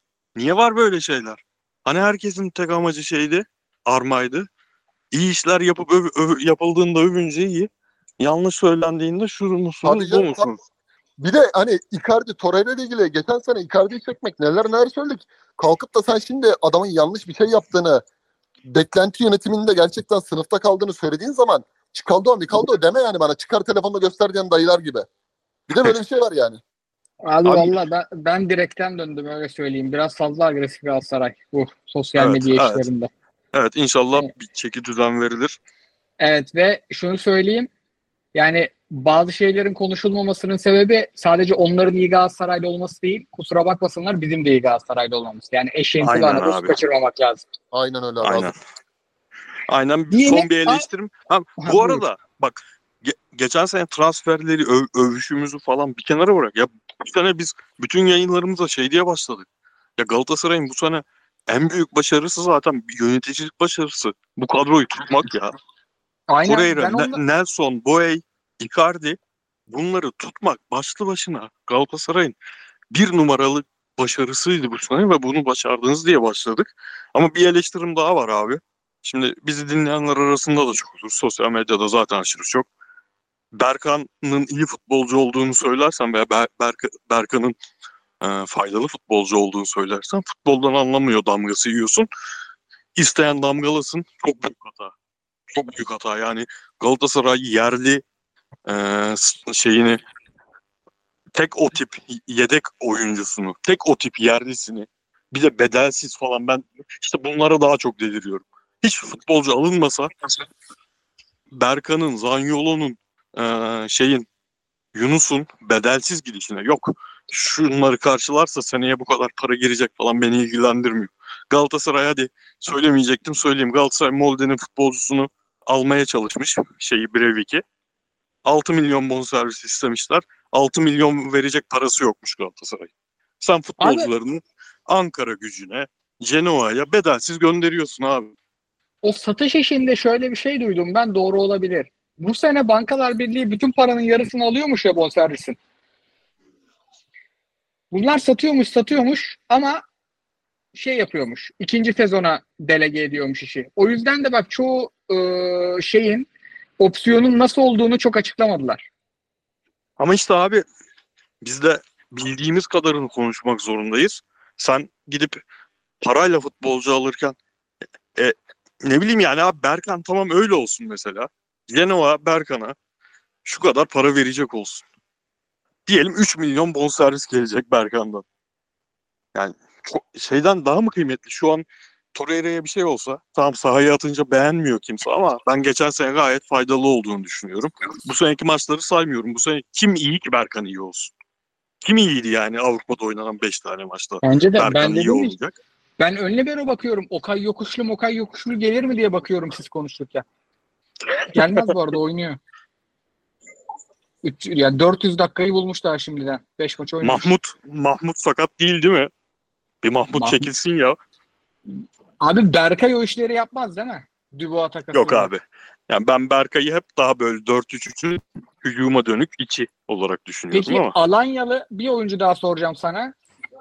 Bu da aklıma yattı. Alanyalı Onur. Tabii yok ben de işte oyuncular yani sağlıklı bir şey söyleyecek kadar izlemedim. Ha, Kıyıcı Hoca. Geçen sene de baktık bu çocuğa. Alanyalı ne? Onur Güneş miydi? Ha. Umut, Umut Güneş. Özür Umut Güneş, dilerim. pardon. Umut Güneş. Umut Güneş. Aynen. Alanyalı Onur deyince ben de Alanyalı Onur en son şey kaldı abi. Beşiktaş'ın sağdaki Onur Bulut kaldı da Ha, ondan. özür dilerim. Özür dilerim. hatırlıyorum. Umut Güneş. Abi Ön olabilir. libero. Bir- Olabilir. 1.80 boy. Olabilir. O çocuk bir de tempolu bir oyuncu. Galatasaray'da malum tempo konusundaki önemli bir e, elindeki değeri Cenova'ya gönderdi. Yani Şampiyonlar Ligi listesinde olmayacağını düşündüğü için deniliyor. E, ama yani Fritz'in Breivik ile ilgili söylediği 6 milyon euro parası yokmuş. Muhabbetlerin yanında e, gündemi 40 gün Ramos okuyoruz abi. Birden durduk yere bir Ramos çıktı mesela. Bu sadece 8 numara için de değil. Ramos süreci de öyle. Hani e, iyi idare edilememiş, beklentiyi başka yöne çekmiş bir süreç. Hatta bazı tanıdığımız kendi muhabir arkadaşlarımızın da konuya dahil olduğu ve e, bazı konularda beklentinin Erden Timur tarafından özellikle e, onlara yöneltildiğini düşünüyorum Ramos işinin. E şimdi hal böyle olunca 60 gün Ramos, 60 gün Fofana Parti işte e, Gravenberg falan bunlarla konuşunca Erden Timur klipleri, editleri döndükten sonra bunlar olmayıp aa Endombele getiriyoruz dersen de eleştiriyi kaldıracaksın yani. Burası Galatasaray Ya bir de- yani. 20 kupalı adam Ya- 20 kupalı adam eleştiriliyor abi burada. Bir de şöyle bir eleştiri de yok yani. Ne yapıyorsunuz siz? Yani Vecino gelirken vardı haklı eleştirilerdi. Onlar da haklı olduğunu Gördüğüm en getirmedi. güzel yangındı abi. Gördüğüm Evet. en güzel Twitter yangınıydı. Abi Ve Twitter'a herkes girdim. de hakkını veriyor abi. Yani herkes hakkını veriyor. Şu Icardi olayının işte Hakim Ziyeh'in uygun bütçeyle gelmesi. Mesela Galatasaray Raşiksa'yı ezeli rakibine kaybetti. Raşiksa Galatasaray tribününün çok sevdiği bir oyuncuydu. Çok kısa sürdü. Yani demek ki başka bir yöne çekmek istiyorlar. Sağ tarafa daha yaratıcı bir adam almak istiyorlar. Dedi geçti herkes. Yani burada bir de gerçekten çok yüksek teveccüh var. Galatasaray'ın esas bence alınması, kırılması gereken tarafı yöneticileri değil, hocası Okan Buruk'un üstünde garip bir baskı var. Okan Buruk inanılmaz iş yapıyor ya. Abi ve bir şey söyleyeyim mi? Icardi falan tamam inanılmaz falan. Çok mutluyuz bu takımda olduğu için. Ama transferi futbolcusunu bırak. Sadece deprem döneminde iki ay boyunca Erden Timur'un yaptıkları o adamın benim kalbimdeki tek iyi yönetici olarak kalmasına yeterli. Aynen. Sadece o yeterli ya. Ama konuştuğumuz Aynen. şey iyi yöneticilik, kötü yöneticilik, iyi insanlık, kötü insanlık değil. Galatasaray için iyi bir şey olsun diye konuşuluyor yani konuşulanlar. Yanlış yapıldı. Bunu söyledik. Bu kadardı. Kıyıcı anlatsana abi Vecino yangınındaki rolünü. Abi ben Twitter'a girdim. Bak girdiğim anda ilk önüme düşen şey Galatasaray'a ilgili bir hesabın Matias Vecino 3 yıllık sözleşme 32 yaş para değil akıl transferi bilmem ne böyle müthiş bir hani Engola Kante'nin Leicester'dan almış gibi falan böyle anlatıyorlar abi Vecino'yu. Ulan diyorum bu adam geçen sene Lazio'da oynamadı. Inter'deyken oynadığında beğenilmedi yedek kaldı. Inter'in hep şey dediğimiz döneminde oynadı. Ulan Inter'in geldiği haline geldiği hale bak dediğimiz Bane- dönem oynadı. Banegaların Banegaların işte e, Kondogbia'ların falan böyle hani forma şansı bulduğu Milan'da Cutrone'lerin olduğu dönemler yani abi. Yani E şimdi Lazio'da adam 8'di zaten. Derinde 6 numara abi. 6 numara oyuncusu yani. Hani adamın rolü Empoli'deyken 8. Seri B'deyken Empoli de 8 numara. O Sarri takımında 8 numara ama Inter'de artık dribbling slalom atamadığı için 6 numaraya evrilmiş oyuncu, 7'ye düşmüş oyuncu. Lazio'ya geldi. Lazio'nun ekonomik durumu sebebiyle Lazio transferi o dönemki Lazio için gerçekleşmiş bir oyuncu. Lazio'da 7'ye düşmüş oyuncu ve sen bunu fırsat transferi olarak sunuyorsun. Ha dedim bu işte ayıktım yani. Bir, bir üfleme var bu taraftan. Hani bir muhabirler üzerinden ki iki muhabir de aynı anda giriyor. Ali Naci Küçük ve Nevzat Dindar. Şimdi hali böyle olunca abi sözleşmeye mi üzüleyim? Oyuncuya verilecek maaşa mı üzüleyim? 40 gün, 50 gün, 60 gün, 90 gün hatta sürecin bu noktada Vecino'da biteceği olmasına mı üzüleyim? %100 katılıyorum abi size. Gördüğüm en doğru yangındı. Yani yangın yapılacak bir şey varsa en netti. taraftarı da tebrik etmek lazım. Vecino'yu istemiyoruz diye çok doğru şekilde patlattılar. Yani ivmeyi patlattılar. Hayatımda ben bile 12 yıldır ilk defa bir topçunun böyle bunu istemiyoruz diye bir şeyine katıldım, dahil oldum yani. Hashtag yazmadım ama tweetlerle dahil oldum. Ve Sarri bırakmadı bilmem ne bunlar o geçsinler abi. Her şeyi Twitter'dan, editinden tut da sloganına kadar ölçen bir eee, yönetim öyle Sarri Marri is- bırakmadı falan diye bunu anlatmasın taraftar istemediği için gelmedi Vesina. Çok net yani. Vallahi katılıyorum. Geçiyorum Anadolu'dan notlara sonra sorularımız da var bayağı. Bu arada izledin mi bomba haber abi? söylüyorum. Buyurun. Size mutlu olacağınız bir haber söylüyorum. Gaziantep Spor Marius Şumurika ile anlaşmış. Hoppa işte budur. Anadolu'dan notları uzatmaya başlıyoruz o zaman. Öyle Hazırsanız başlıyoruz. Fatih Abi- Terim'in 2018 pardon 2017'nin sonuna doğru Fatih Terim'in dönüşü kadar etkili bir giriş oldu benim için açıkçası bu haber. Peki o zaman geleni Mevsimi kıyıcı geldi hocam. abi. Ay harbiden. Geleni kıyıcı hocam söyledi. Gideni de ona soralım. Abi Emre Belözoğlu ayrıldı. Bence iyi başlamış bir Başakşehir kariyeriydi ama berbat bitti hakikaten. Hem oyuncularla Evet, arası kötü çok güzel hem- başlamıştı.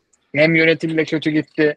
Yani Emre Belözoğlu'nun e, oyuna dair bilgisini, yapabilirliklerini gördük ama elit bir teknik direktör olmasıyla ilgili, olabilir mi ile ilgili de bayağı bir şüpheyle kalktık masadan. Ne diyorsun abi? Bana mı abi? Aynen aynen. Tamam. Çünkü Emre sen- Belözoğlu konusunda 25'e Emre gider yakında dedin. Bazı abilerimiz hayat bitmez dedi. Ben peki burada Serkan abinin affını sığınarak yapayım mı olayın en? Serkan abi buraya kadar kaç saat oldu? 1 saat 12 dakika bizi dinlediyse anlayışla karşılayacaktır. Abi oturuyoruz Tottenham Messi'ler çekmek üzereyiz. Atıştırdık kanalda. Neyse böyle bir Galatasaray Beşiktaş falan Samsun Fener maçından sonra Anadolu takımları falan ya dedim işte böyle bir şey beklemiyorum. Ya dedim Başakşehir'de dedim Emre dedim vallahi bak topun ağzında dedim, dedim. Eğer gide, gide şey yapar dedim ayrılır yani yakında dedim. Serkan abi bir çıkış yaptı. Ulan dedim ben bu fikrimi kimsenin yanında söylemeyeyim. Patlak tespit. Emre kendi bırakmadık hiçbir yere gidemez dedi. Hayır dedi. Emre dedi oranın dedi sahibi dedi. Başkandan çok sahibi dedi. Pazar günü akşam Emre Belezoğlu Başakşehir'den yollara ayırdı. ah abi orada büyük bir ıskattım neyse.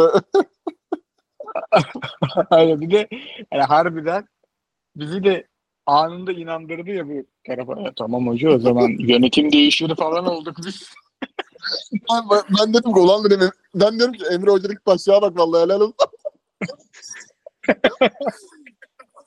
Abi şey Abi Ee, hani Başakşehir Emre Belözoğlu birlik patladığı noktayı söyleyeyim. Bu çünkü Türk futbolunun hani kapçığı olsa olacak bir durum. Alman antrenör vardı. İsmini unuttum. Yüzü gözümün önünde de. Geçen sezon. Selçuk Şahin'le beraber ikisi takımın sevk liderisinin Emre Hoca'ya yardımcıydı. Bu sezon Selçuk Şahin takım devralmak istediğini, tek adam olmak istediğini söylemiş ayrıldı. Bir de o hoca ayrıldı. Emre Belezoğlu'nun ekibi komple değişti abi. %80'i değişti. Çünkü benim anladığım kadarıyla Emre Hoca'nın en önemli etken şeyi takımın üstündeki eee sinkaflı sözlerinin yanında söylenen yani dolaşıma giren hani oyuncuların Emre Belezoğlu'nun tarzından ve yaklaşımından huzursuz olduğu başta Türk oyuncularının Deniz Türüş dahil olmak üzere eee, duyduğumuz şeyler bunlardı. Anladığım kadarıyla antrenör ekibiyle de iyi geçinemiyordu. Şimdi hal böyle olunca Belezoğlu gibi futbolculuğun da gerçekten agresif olup da bazı yönlerini törpülediğini bize ilk başladığında göstermiş. Ee, bir hocanın işini, gemisini yürütmesi zor. Hani Başakşehir'den kovularak ayrılıyorsun zaten işin sonunda. Halen halen bence Fenerbahçe ile ilgili gelecekte olabilecek nitelikli bir teknik adam. Şansını başka yerlerde deneyip tutturursa eğer ama ee, çok şey duyduk abi yani oyuncuların kenara sinkaflı sözcüklerden dolayı kulağını veremediği, hocanın çok agresif olduğu, hocanın halen bazen Hacı'nin birinci Galatasaray dönemindeki gibi kendi sahada yapmak istediği şeylerini sahada göremeyince daha da agresifleştiği. Hani böyle şeyler olunca da e, sonunu getiremedi. Zaten milli takımı bekleyen bir Abdullah Avcı varken de hani o görevleri fazla 3 üç kere Başakşehir gibi bir e, ortaklık olan sahipli bir kulüpte çok da fazla kalamazsın. Özellikle sevimsiz şeylerde senin hakkında konuşuluyorsa yani kral, kral olsan kalamazsın yani. Çünkü neticede bu adamlar buraya para yatırıyor abi. Çin'in ortakları var. Göksel Gümüşdağ var. Yani iş başka, dostluk başka şeye dönüyor. Ee, o yönden ben Emre Belezoğlu'nun ama halen ve halen Türk futbolunda bir takım devraldığında bazı yönlerinin gerçekten törpülendiği zaman oyuna kafa yorduğunu görüyorum yani. YouTube'daki bazı futbol kanallarında teknik taktik bunları konuşmayı çok sevdiğini, gözündeki antrenör olmak istediğin, antrenörlük işinde başarıya ulaşmak istediği herifini görüyorum ama e, dönüşüm yaşaması lazım abi. Üç tane bizim büyük teknik direktörümüz var. Fatih Terim, Şenol Güneş, Mustafa Denizli. Bunlar olmak istiyorsan abi her zaman dönüşüm yaşamak şart yani. Fatih Hoca'nın yaşadığı bir dönüşüm, hayatındaki dönüşümü tanık olduk yani son 30 senedir. Mustafa Denizli'nin olduk yani. Mustafa Denizli, Şenol Güneş'in olduk yani. 2002 Dünya Kupası'nda kıyafetine kadar eleştirilen adam şimdi şey renkli pantolon falan giyiyor yani. Bir şey diyeyim mi? En iyi giyinen hoca şu an. Ya mont, 2002 giydiği şişme mont değil. falan giyiyor yani. 2015 sene, 2016 sene, yok tabii 2015 senesinde şu an artık o kadar kötü yönetildiği için e, ikinci lige düşmüş Bursa Spor'da ya o kadar güzel futbol oynatırken ya bu adam da savunma yaptıramıyor diye gömülen bir adamdı Şenol Güneş ya. 2015'ten sonra bile dönüştürdü kendini. Katılıyorum Ya abi. hakikaten. E, normal- Dönüşüm an olmadan olmuyordu abi. en Olmuyor ona abi. uygun olmayan kadroyla oynuyor. Evet evet evet aynen abi. Aynen hani ara ara eleştiriyoruz biz de Beşiktaş'ın oyununu geçen sene geldiğinden beri. Ama malzemeyi de düşününce çıkarabileceğinin en iyisine yakınını çıkarıyor. Ama Önder Özen'in şey hikayesi var ya abi Göztepe'deyken mi? Genelde takım ismi vermiyor onları anlattığında ama benim gözümde Gö- Göztepe canlanmıştı. Hani o teknik direktörlüğün esas büyük kısmının insan yönetme kısmı olduğunu anladığı ve kendisinin de biraz sinirli, doğruları çok net şe- şekilde söyleyen, iletişimi o şekilde kuran bir insan olarak orada sıkıntı yaşadığını anlattığı bir hikaye var ya. Belezoğlu'nun hikayesi de sanki şimdilik öyle gid- gidecek gibi görünüyor.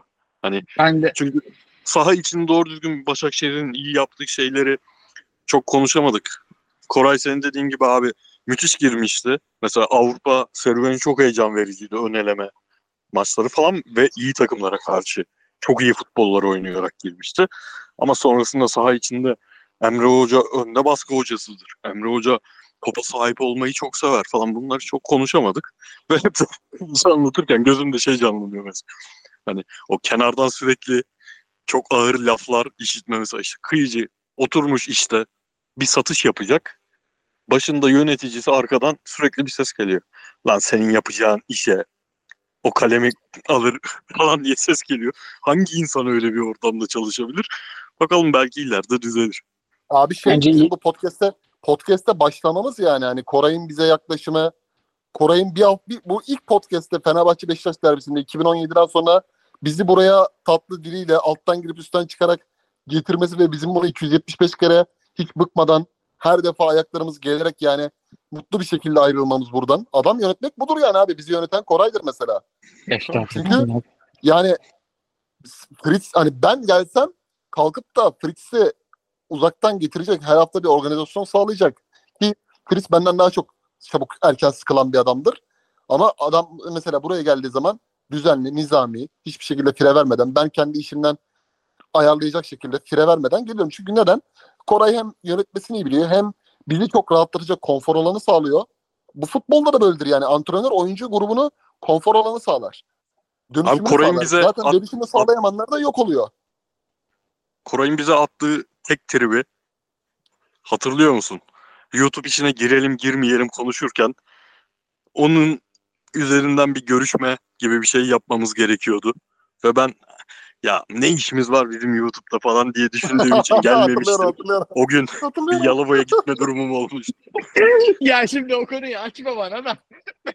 Sanki ne işimiz var YouTube'a dedik. lütfen. Bak bizim iş ilişkimizin güzel olmasının sebebi ne biliyor musun? Hiç yalan yok. Sen şu an yalan söylüyorsun be adam. Ama hakikaten Abi o gün ama hakikaten söyleyecektim yani yalan da tutamadım kendimi. bunu bunu bunu mesela birebir kendi arkadaşlarımla da mesela işte hepimizin ortak konuştuğu adamlarla konuşurken söylüyorum. Hani biz geliyoruz burada iki saat konuşuyoruz ama işin mutfağına mesela o akışı yazmak Koray'ın organizasyonunun eseri yani. Oradaki Abi, her hafta bir de ya. adam yani uzun uzun Abi uzun uzun mesela bak- TV'de TV'ye çıkıp bir program yapan moderasyonda bile öyle bir kağıt düzeni yoktur yani nizami. iyi de siz maç izlemişseniz o kağıdı kıvırır kıça sokarım ben yani. Hiç ben, ben ya, sabaha kadar yapsam ne olur siz o maçları ciddiye alıp izlemeseniz. Ya bu o Ha, mesela bir örnek vereyim abi. değil. Az önce 3 tane teknik adam söyledik ya mesela. Emre Belezoğlu özel bir karakter olduğu için Türk futbolunda biraz bu konuyu uzattık. Ama bunu konuşmamız gerekiyor. Mesela Fatih Hoca, Şenol Hoca hep böyle geliştirme açıktır. Mustafa Denizli biraz böyle keyif adamıdır. Bir sezonluk proje adamıdır Sergen Hoca gibi. Ama mesela Ersun Yanal müthiş bir çıkış yaptı. Çalışkanlığıyla Denizli Spor, Gençler Birliği, Avrupa'da Sporting Lisbon, Blackburn Rovers'ı elemek, Valencia'ya elemenin ucundan dönmek. Mesela onun da hayatında teknik adamlıkta Trabzonspor'un en büyük darbeyi vurdu. Hani Hacı Osmanoğlu dönemindeki Trabzonspor'a Fenerbahçe'den ayrıldıktan sonra kendini oraya atması, oradan aldığı belirgin bir tazminatlar, antrenörlüğe çok ihtiyacının böyle kalmaması, hevesinin gitmesi, yorumculuğa dönmesi, yeniden Trabzonspor'a çağrılması, en son Antalya Spor'da Ersun Yanal futboluna ihanet edecek şekilde 7-2-1 gibi bir taktik de oynatması, onu şimdi sahneden 60-59 yaşında geri çekmek zorunda kaldı. Hani Emre Hoca'nın öyle bir dizayn yapması lazım ki yeni döneminde hani yukarıya birileri çıkacaksa bu üç teknik adamın e, veliahtı olacaksa oraya girmek istiyorsa sinirlerini bırakacak abi. Yoksa çok zor. Adam yönetmek gerçekten çok zor. Önder Özan'ın tespitini Fritz'i hatırlattığı için teşekkür ederim. Ben de izlemiştim o programı. Zaten Önder Hoca'ya bakınca o onu sevk ve idarede e, o tatlı sıkıyı veren bir adam izlenimini görmüyorsun. Önder Hoca biraz böyle hani doğaçlama yorumculukta çok daha iyi olur. Vibe'ını veriyor. Geri Lineker gibi ama e, o yönden Emre Belezoğlu için bir sonraki takımı merakla bekliyorum. Nasıl bir e, profil çizecek? Vallahi ben iyi bir yorumcu olur diye düşünüyorum. Çünkü biz bu adamın bu özelliklerinin değişmesini 16 yaşından beri bekliyoruz yani. Biraz da fazla bekledik gibi geliyor bana. Emre Hoca'nın Ve o hani- sert. Bu- Buna alışmamız lazım. Mesela o ani sinirde sinirle ağzından çıkan sözleri canlı yayında izlemek de isterim açıkçası. Güzel de olur. evet evet onu böyle gerçekten harlı maçlardan sonra izlemek de isteriz. Sorulara geçmeden Enis Destan Endombele'nin fitliğini konuşalım. Namı Çekin'le mi görüşüyorum bu kadar fitlik? Valla imza fotoları şu an düştü biz yayındayken. İnanılmaz fit. Vahe Kılıç Arslan'la mı görüşüyorum? Abi Vahiy Kılıç Arslan'ın bir programı vardı Star TV'de mi ne? Milletin evine gidiyor işte güya mi, mimari olarak inceliyor falan. Böyle bir önemli birinin evine gitti tamam mı? Ciddi yani. Öyle şarkıcı falan değil ciddi birinin evine gitti. Kadına bir şeyler sordu. Bir yandan da yatak odasındalar. Kadın ciddi ciddi anlatıyor işte. 1987 senesinde Ankara Üniversitesi'nde şunu yaptım falan diyor. Abi çıktı yatakta zıplıyor herif. anlatıyor böyle. Oradan işte Oslo'da şu araştırmaya gittik falan. Abi adam bekledim 4 dakika falan zıplayarak dinledik. Abi var ya bak bir gençliğin en korktuğu insan biliyor musun? evet. Ya cansız ya full hareketli. Arası olmayan bir adam. Bu arada Vahiy Kılıç Arslan yaşıyor mu hala? Rahmetli olduysa bir anladım. Çünkü üzerinden bayağı konuştuk. Yo yo yaşıyor. Aa. Yemek programı yapıyor abi. Hoca yapar. Yalnız beyler bizim benim en çok şaşırdığım şey bak 275 yüzde öbür taraftan de falan. Bizim bu konuşma 2002 ne olacak ya? Yine 2 saate yaklaştık. aynen aynen aynen. Aşırı konuşuyoruz. Vahiy ile tatildeki bu adamın yaşlanma peki. Mustafa Denizli daha genç duruyor abi. Çok botoks sonrası herhalde.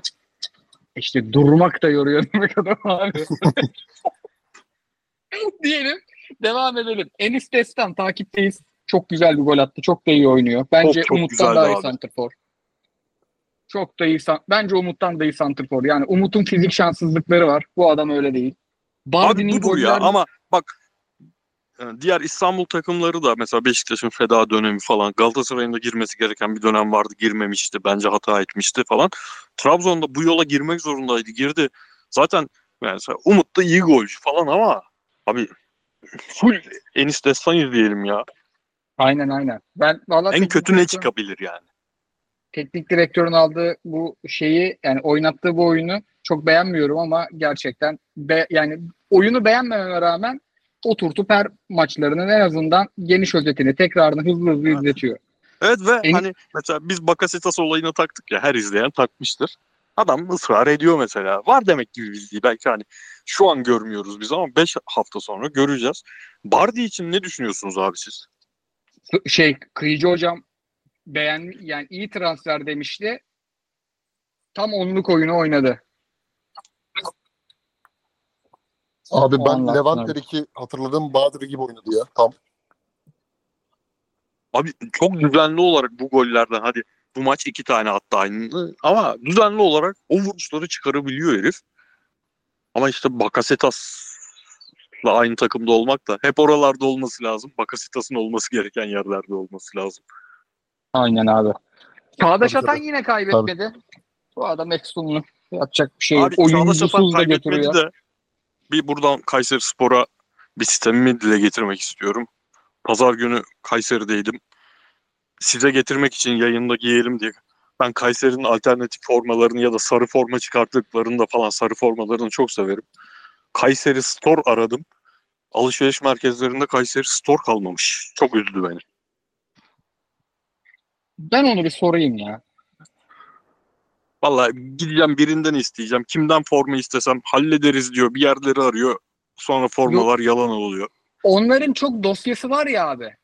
Aha o yüzdendir tahminen. Belki fiziksel ofisleri şeyleri kapatmış internetten götürüyorlardır onu soracağım. E-ticaret tarafında Aynen. çalışan bakan bu işlere arkadaşlara soracağım. Ya yıllardır Çağdaş konuşulur. Anadolu takımları değil yani sadece Süper Lig takımları değil. Birincilik, ikincilik takımları bir ortaklaşsalar, bir güzel bir internet sitesi açılsa valla zararını çıkarır ya. Yani Ben sana bir şey söyleyeyim mi? çıkarır ya. Kulüpler Birliği K-Store diye bir şey yapsa, içine koysa ben en az senede 10 tane forma alırım. Net abi. Bak, Ocağıma, ocağıma incir ağacı diker o store. abi ligler açılıyor ya. İşte Ağustos'un 15'i. Abi TRT 1'de yani TRT Spor'da önce şeyden e, birincilik takımlarından başlıyorum. Oha şu forma ne güzel, bu forma ne güzel. Girmeye başlıyorum. Sonra alt liglerde bazı renklerini sevdiğim takımların yeni sezon formalarına bakmaya başlıyorum. Abi bir Samsun Spor iyi o konuda. Onun dışında yani yok abi alamıyorsun forma ya. Abi geçen sene Göztepe haftada iki Abi delirdik ya. onda delirdik ya delirdik ya. Yani yapılmış en güzel formalardan biri ve satın alamıyorsun. Hakikaten. Ve Göztepe kendi üretiyordu diye biliyorum ha. Bilmem ne markası da değil yani. Bütün kar kendine kalıyor sonuçta. Yanlış Yok hatırlamıyorum. o geçen sene şeydi form- abi. Kırmızı forma değil mi? Göztepe'nin. Aha, geçen sene. Evet abi. Abi seni What- WhatsApp grubunda senin kafanı ütüledik. Haftada iki gün Göztepe konuşuluyordu zaten. Abi gelmemiş bu hafta. Kıyıcı hocam sana son sorum. Dele ben öveyim. İnanılmaz oyuncu. Maç 3-3 bitmiş yine çakıştı diye izleyemedik ama havalar düzeliyor. İzleyeceğiz artık bütün Anadolu takımlarını. Ama sen bize bir Yusuf soru attır be. iki haftadır. Beyler dikkat edin bu çocuğa diyorsun. Abi Türk Valbuena ya. Valbuena'nın Marsilya'daki iyi sezonları gibi geliyor bana oynadığı top. Ee, yani oradaki o topu alıp dönmesi fırfır fırfır yapıyor ya çocuk yani içeri giriyor. Ceza sahasına bir kere kendini çok capslıyor ya. İlginç bir kanat oyuncusu profili oynuyor özellikle. Boyu da kısa olduğu için seriden yani boyu da kısa ve dikine gittiğinde hızlı ayaklarına hakim çalımı atıyor. Sadece bir şey var. İki hareket yaptıktan sonra üçüncüye kafası çok doluyor. Üçüncüyü de yapmak istiyor. Oralarda ezmeye başlıyor. Onu biraz törpülemesi lazım. Patrick Kluivert da onu e, iyi kullanır bence yani. Biraz daha böyle lig ilerleyen haftalarda daha da üzerine eğilir diye düşünüyorum ama e, İstanbul'u çok fark ettiriyor abi Adana Demir'de ya. Yani ikinci baharını yaşıyor oyuncu yani. Çok rahat. Şu an Beşiktaş'ın orta sahasına koy çok rahat oynar. Fenerbahçe'de bile çok rahat oynar yani. Rahatlıkla bunu söyleyebilirim. Ee, bizi saymıyorum zaten. Biz, bizde herkes şu an oynar da gelip yani o tempoyu, ayarlayan- Torreira'dan yük alacak her altı numarayı bağrımıza basarız be. Tabii tabii Torreira'yı dinlendireceğim böyle kafasını hani 50 maça fokuslamayacağım. Arada işte kenarda sen bekleyebilirsin, rejenerasyon yaparsın diyebileceğim bir oyuncu tiplemesi. Ben kimi Murat istiyorum Sancak biliyor musun abi? Lansa gitti. Nafalis Mende. 10 maç oynatırdık. Hmm. Lans Eski aldı. Leicester'lıydı değil mi o? Evet. Orayın abi 5 senelik Yirmi- falan hayali. 20 Herkes şey hayali kurar. Icardi hayali kurar. Turay Nampalis Mendy'yi getiremedi. Ama Lans aldı hocam. İmbola da İstanbul Spor'a gitti Tuzla'dan. Harbiden de. O, o çocuk İmbola vardı ya Tudor sezonundaki. evet, O da İstanbul Spor'a gitti düştü. Spor'dan. ama abi şey sorulara? Yusuf Sarı için Yusuf, Yusuf Sarı için ama özellikle sevindim. Hani özellikle Belhanda ile beraber Yunus Akgün ve Yusuf Sarı'nın da e, çıkış yapması tesadüf değil bence. Tabii tabii. Net katılıyorum. Abi Belanda zaten sağındakini ihya ediyor ya. Evet. Evet. Solundakini de Geri Rodriguez zamanı ihya etmişti yani. Evet. Geçtim sorulara. Ya biz yine iki saati açtık bu podcast'te sanırım biz manyak mıyız ya? Yok bir saat 30 dakikaymış özür dilerim yanlış hesaplamışım. 15 dakikada toparlarız soruları. Zazama sinirli sormuş. Özlemiştik kendisini. Hatırladığınız en iyi topçu lakapları kimdi? Ben de bence Endombili bu konuda tepeye oynayabilir. Endombili zayıf kalır. Bence gelmiş geçmiş en iyi futbolcu lakabı Şifo. İsim Şifo olması tabii. Başka bir futbolcunun ismini lakap olarak koymak. Bence Ayı Yani sen- Gökmen abi. çok aldığı, verdiği çok belli bir lakap. Hadi benden de bir tane çıksın. Takoz, takoz Recep diyeyim ya. Aa takozumu alırım be. Çok iyi. Çok iyi. Harbi çok iyi. Takoz Recep çok iyi ya. Bende de bir numaram takoz Recep şu an. Mesela şey oldu mu? Bu arada Şifa demişken Enzo Şifa ile falan bir buluşma işleri oldu mu? Akınsel falan böyle içeri severdi ya. Acaba yaptı mı merak ediyorum. Abi Ama ben, ben şeyi biliyorum. Mem Şifo hayal meyal hatırlıyorum. Mehmet Hoca hiç memnun değildi o lakaptan. Hatta yani ikisini de izleyenler şey diyor zaten Enzo Şifo da iyi futbolcuydu Mehmet? Öztürk diyorlar. Ben şey lakapları hiç sevmem Evet, evet. abi. Güney Amerika özellikle Arjantin bir futbolcu gelir. Lakabı küçük eşekmiş. Ne bu şimdi? Aynen. Yok muydu abi düzgün bir lakap? Bak ne güzel Aynen. takoz falan demişiz. Aynen abi yani. Orada şey o lakap değil aslında. Anası o çocuğu ay spam ay yavrum diye seviyor. Bunlar da Aa, bana işte benim lakabım Spito falan diye. Hadi lan oradan. Ne bileyim. Tabii canım. tabii, Adam tabii. gibi lakap çözün lan. Bak takoz Recep hiç evladını takozum diye zaman ana gördünüz mü? Öyle Ram, mesela edilir abi. Rambo Yusuf çok iyi değil mi abi? Rambo Yusuf. Rambo Yusuf. Mesela şimdi de şu an mesela popüler ne var? Avengers var. Thanos Torreira falan. Olmuyor artık yapılmıyor böyle şeyler. Bak şey var orada e, karınca adam var. Ant-Man onu çok kullanıyorlar Torreira'nın Twitter postlarında Galatasaraylılar. İngilizce Ma- hesapta. Marvel'ın en sevilmeyen filmidir. Ben de çok severim. İşte yani da gurme bilgimi de alırım. Devam ediyorum. Çağatay Çelik sormuş Habertürk'ten. Yanlış yaz bir şey demedim değil mi? Habertürk'ten hala Doğru, doğru. değişmiş olabilir adamı. Bizim-. Bizim bizim sıkı dinleyicimizdir Çağatay. Aynen. Çok da tatlı adamdır. Selam da söyleyelim. Aa Kıyıcı hocam bunu sana soracağım. Sen çok yazdın bunu. Galatasaray'ın bu yaz aldığı oyuncuların çoğunun geçen sezonlarda gelenlerden yüksek ücret almasının diğer tüm tartışmaların önüne geçeceğini düşünüyor musunuz? İşler kötü giderse ilk bundan dolayı olacağını düşünüyorum abi. Çok net. Çünkü bir taşı yerinde oynattığın zaman mutlaka ki mutlaka ki şimdi Nelson'a sen 1.4 milyon euro verdin. Ekim 2022'de yapılan zam yani. Nelson'un maaşı 1.3 ya da 1.4 olması lazım. Abdülkerim zaten TL alıyor Türk oyuncusu olduğu sözleşme gereği. Nelson'la Abdülkerim birbirine yakındı. Şimdi Davison Sanchez geldiği zaman Tottenham'daki performansı gibi bazı sakallıklar olduğunda mesela yedeğe onu düşüren, tercih edilmeyen duruma düştüğünde Galatasaray'da bunlar yaşanırsa Nelson'un satışıyla ancak o sorunu çözersin ya da Nelson'a yeni bir zam yaparak o sorunu çözersin. Ama sen o zaman da maaş bütçesi hani bu adama yıllık verdiğin para neyse onun belki de %50'sini daha arttırmış olacaksın. O zaman da başarısızlıkta ol- olası bir yani Avrupa Ligi'nden bile yenilsen Kopenhag veya işte Allah korusun bir kötü bir şey oldu. Kopenhag elendin. Gelirlerin kafandaki beklendiği gibi yaşanmadı. Bu seni zora iter. E şimdi sen Torreira'ya 2.75 milyon euro veriyorsun. Takımın geçen sene şampiyonluktaki iki numarası haliyle. E, daha yüksek alıyor Davinson Sanchez. Bu da etkiler. E şimdi Zaha geldi zaten Kerem Aktürkoğlu'nun maaşı ayrı bir pozisyon.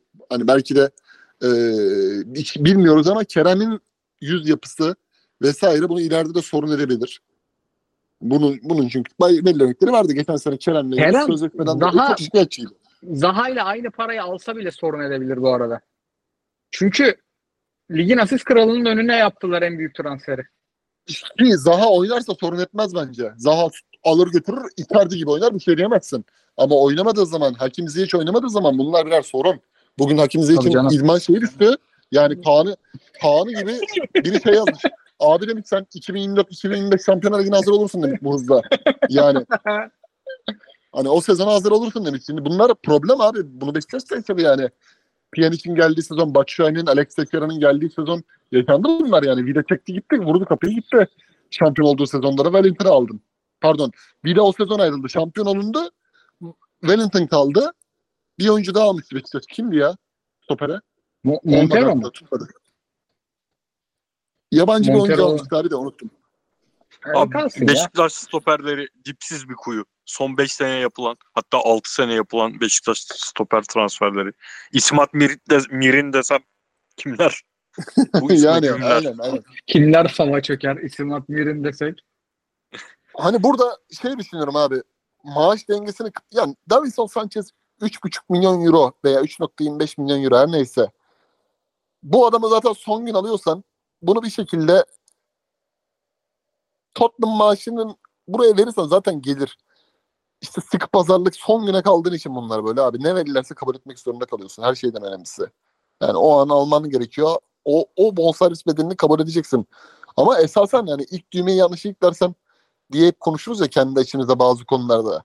İşte son güne kalmak senin buradaki maaş dengesi, maaş şeyini falan artık göz ardı etmeni sağlıyor. Hepsi performans verirse bir sorun yok ama performans verilmediği zaman Dumfries çok güzel bir tespit yaptı. %100 katılıyorum. Bu takımın yeni kimyası öyle 7 puan, 8 puan Jesus'un alıp geçen sezon Dünya Kupası'na kadar götürdüğü gibi geriye düşerse bu takım dönemez dedi. Bugün çok düşündüm bunu. Hakikaten de öyle yani. Katılıyorum o konuda. O Problem vermiyor yani. çıkarsa o hani takım içi dengeler bozulursa o şekilde bozulur abi. Yoksa hani ligin başlarında hi- hiçbir oyuncu ya lan şu benden çok alıyor. O yüzden benim moralim bozuk. Daha az koşarım falan Tabii. diye çıkmaz. Ama ne zaman ki işler ters gitmeye başlar o zaman ayaklar ağırlaşmaya başlar. Ayaklar baş Niye- olur diyorsun ha. Kurtlar Vadimiz gelmiş. Hızla- Hızlanıyorum sorularda. Ahmet Ercanlar'ın Fritz Hocam Diego Reyes 1.89 boyunda ve sadece 67 kg tweetimi daha kötü. Ali Naci Küçük'ün orta sahada 67 kez Uruguay milli takımında oynamış. İşte akıl transferi akıl transferi tweetimi daha kötü. Ali Naci Küçük, Küçük'ün tweet'i daha kötü. Çünkü Ali Naci Küçük ciddi bir gazeteciydi. Ciddi Evet. bir gazetecinin bu noktaya gelmiş olması bence onun attığı tweet daha kötü ve çünkü Ahmet Ercanlar'ın tweet'i tek bir tweet değildi ayrıca bir flottu. Komik bir flottu yani. Eğleniyordun okurken. Ali Naci Küçük'ünkü eğlenemiyorsun da. Yani Ali Naci Küçük'e bir önerim var. Bence insanlar ondan daha salakmış kabulüyle tweet atmasın. Yani bir IQ testine girerse 42 ortalamasıyla sıkıntı yaşar. Yani, Yani o kadar şeye gerek yok en azından abi. değil. şeye gerek yok. Şimdi Serie A bu ülkede 30 senedir yayınlanıyor. Bildiğim kadarıyla bir sezon yayınlanmadı. 2013 2014 o aralar yayınlanmadı. E, Vecino da bir 2015'ten beri bildiğim kadarıyla Serie A'da oynuyor. 2014'ten beri İtalya'da oynuyor. Yani bu kadar insanların Aynen. televizyona ve internete erişimi olan yerde insanlara Vecino anlatmaya gerek yok abi.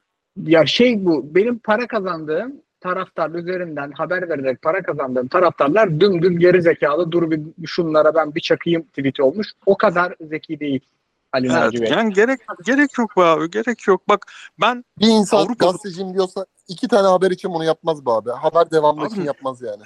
yani hoş değil. Bak sen ben Avrupa futbolu konuşmak için para alan insanlarız.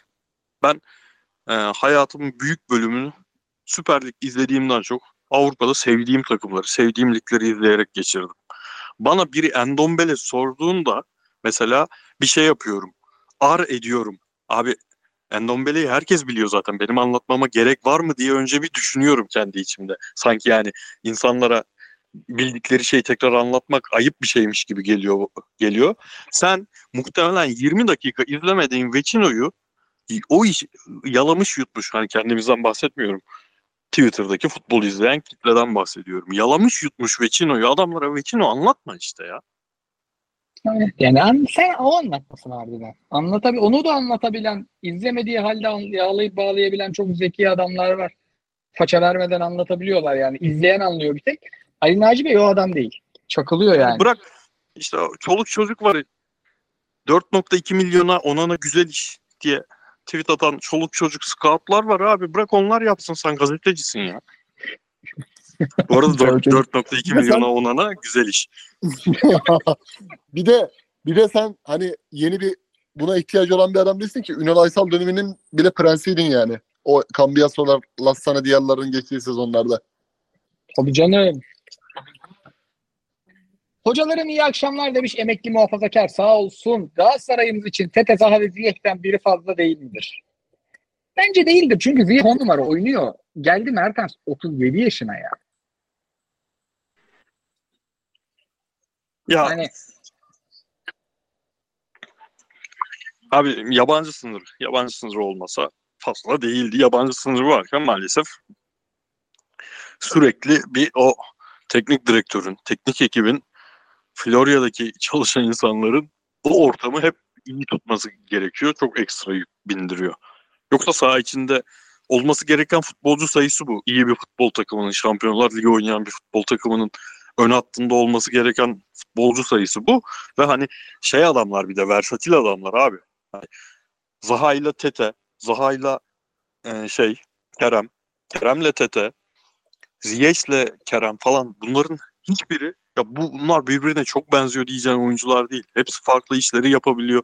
Bu yüzden farklı dizilişlerde, farklı rollerde oynarlar falan. O yüzden aslında uygun ama işte hepsini aynı anda sahaya atamayacağın için ve orta sahaya da gerekli sertlik katılmadığı için bir tanesi en azından şu an birazcık dışarıda kalıyor gibi görünüyor. Fazlalık gibi görünüyor daha doğrusu. diyelim Kemba Walker sormuş. Ee, Fritz hocam gümrük kombinesi alır mı? Kara gümrük Papu Gomez'e teklif yapmış. Bir de Filenin sultanlarını sormuşlar. Biz YouTube'da konuştuk. Buradan da tebrik etmiş olalım hakikaten. Abi oha bu nasıl bir habermiş? Ciddi mi ya? Abi gümrük değil de dinleyen varsa biz bazı kulüplerden kulüp çalışanları hep dinleyicimiz oluyor. Arada mesaj atıyorlar sağ olsunlar. Paşa'da bir çalışan varsa Paşa ya gelse be. Paşa kombinesi alsak. Şimdi Karagümrük Aynen. kombinesi alıp yol Beyoğlu'nda. parasından gitmeyelim. Beyoğlu'nda hafif demlene demlene şöyle stada Abi çıkıp çok güzel olur. Ama biten izleyelim. bir transfer. Son dün gördüğüm bitmiş deniyordu. Flavien Tayi şeye geliyormuş. Samsun'a geliyormuş. Müthiş topçudur. Ben acayip severim. Nant günlerinde bayılırdım. Ren'de o kadar forma giyemedi ama çok çok, çok iyi Taovin nereye topçudur. gitti abi? Ha? Taovin nereye gitti? Abi Tovan bu sene en son işte İtalya'daydı. Bu sene hala oradan bilmiyorum. Bu sene henüz İtalya'ya yeteri kadar bakamadım. Ayrılmadı herhalde ya. İtalya'da hala herhalde. Bakıyorum hemen. Udinese. Udinese'de. Ha, takımın ismi gelmemişti aklıma da. Tamam, hala orada bir değil mi? Wat- Bir Watford'u var abi o zaman. Yok abi Watford dönemi geçti de Türkiye'si var ya Tova'nın bak. Abi bakmışken yaşına da baksana 93'lü müydü 94'lü müydü? Tamam 30. tamam seneye Tovan ligde artık kim kalırsa Ankara gücü mü kalır? Gümrük mü kalır? Onlardan birinde Tovan izleriz.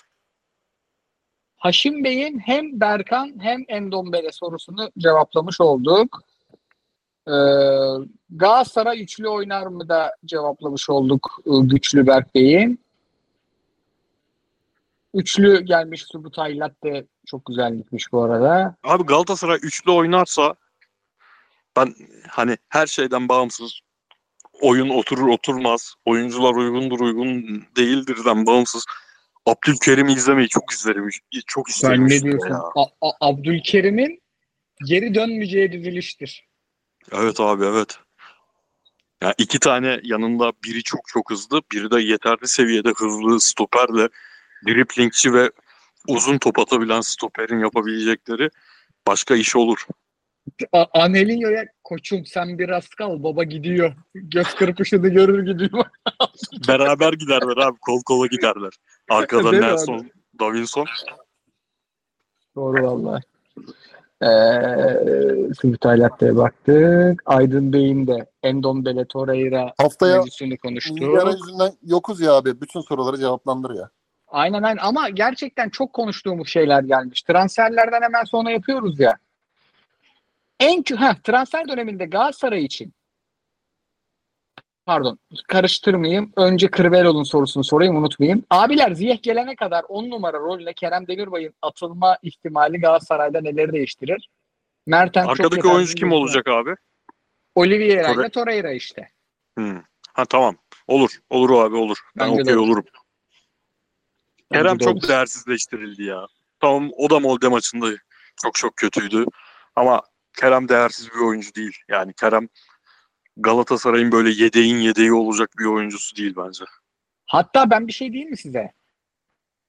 Kerem kısa paslarda biraz yani bizim çok presli tempolu bir oyun oynadığımız için ben 8 numaraya koymaktan biraz korkarım. Çünkü basitte çok hata yapıyordu. Ayak inanılmaz düzgün abi. O çocuk Evet kaleye yakın oynasın. Bakasetas Evet. gibi vuruyor topa ya. Aynen abi aynen.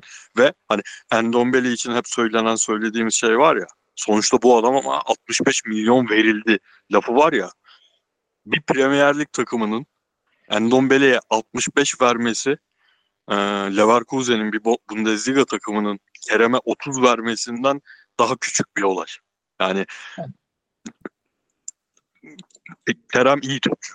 Sonuç olarak çok iyi topçu bence. Bir de şey var. Şimdi şöyle çizelim. Oliveira'yı dinlendiriyoruz ya da yedek kalıyor diyelim. Torreira sahada ya da Torreira yerine Kaan Ayhan oynayabilir. 6 numarada şu an başka alternatifimiz yok gözüküyor Aa bak pardon ben onu unuttum. Berkan konuşurken elde topçu kalmadı. Benim esas e, Torreira yedeğim Kaan Ayhan'dı doğru. Öyle misin? İyi. Gelmezse de çok üzülmeyeceğim. Ee, oraya oyuncu.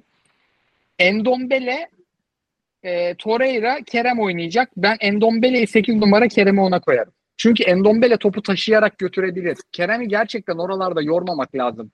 Evet abi. kaleye Evet. yaklaştı mı Kerem'in Kerem inanılmaz bağcı kuruyor ya. evet, evet. Abi bugün şey çok okudum. Böyle hani futbol görüşüne de saygı duyduğum ciddi aldığım arkadaşlarım tarafından Endombele çok fazla şey olarak gösterilmeye başlanmış. Abi hani mücadele gücü daha düşük diye 10 numaraya daha yakın bir oyuncu. Hani Torreira'dan uzak tutulsun falan gibi şeyler okudum. 4-2-3-1'de oynamaz gibi şeyler okudum. 4-2-3-1'de ikiliden biri olarak double pivot'ta oynar. Oynar abi oynar. Yani oynar. Nagelsmann zamanı öyle oynuyordu. Nasıl? 4-2-3-1'in 10 numarası oynamıyor muydu Nagelsmann zamanı? Şu an kafa benim o kadar gitti ki Nagelsmann derken abi. Hoffenheim'dayken abi öyle oynamıyor muydu?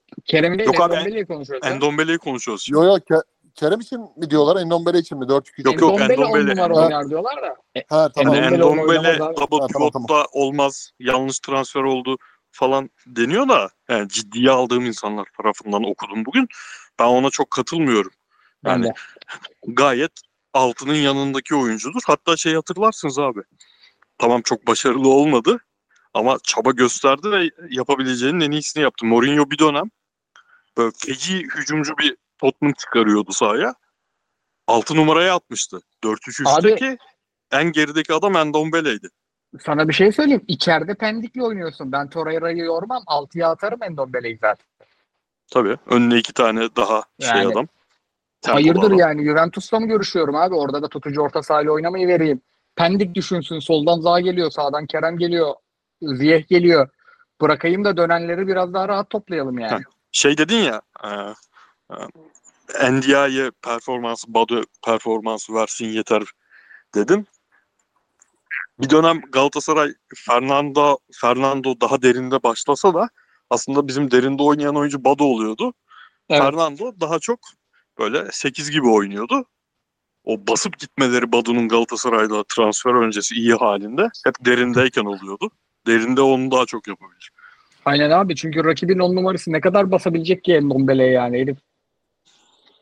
Ben, Bayağı ben de iki, iki, iki yönde düşünüyorum. Mertens'in yaşı ve artık oyunun değişkenliği sebebiyle hani eklenen yapılan uzantı transferler sebebiyle bir tane pasör Kerem Demirbay X gibi Endombele driplingçi Torreira kesici.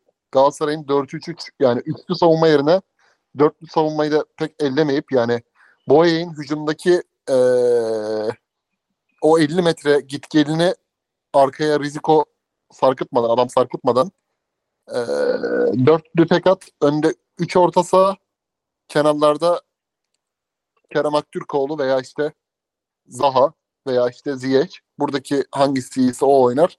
Önde Icardi ile 4-3'e dönmesi gerektiğini düşünüyorum. Çünkü 3 tane rol adamı var abi. 3 tane rol adamına sahip bir Galatasaray'ın Mertens'in fizik gücü ve oyundaki bağlantı kopukluğunu engellemesi için iyi olabilir yani. Çünkü Kerem Demirbay'ın iyi hali topu verdiğin zaman bekleri hücumdayken tek pasta kaçırabilecek ayağın temizliği var ya onu bence çok daha efektif kullanmalıyız.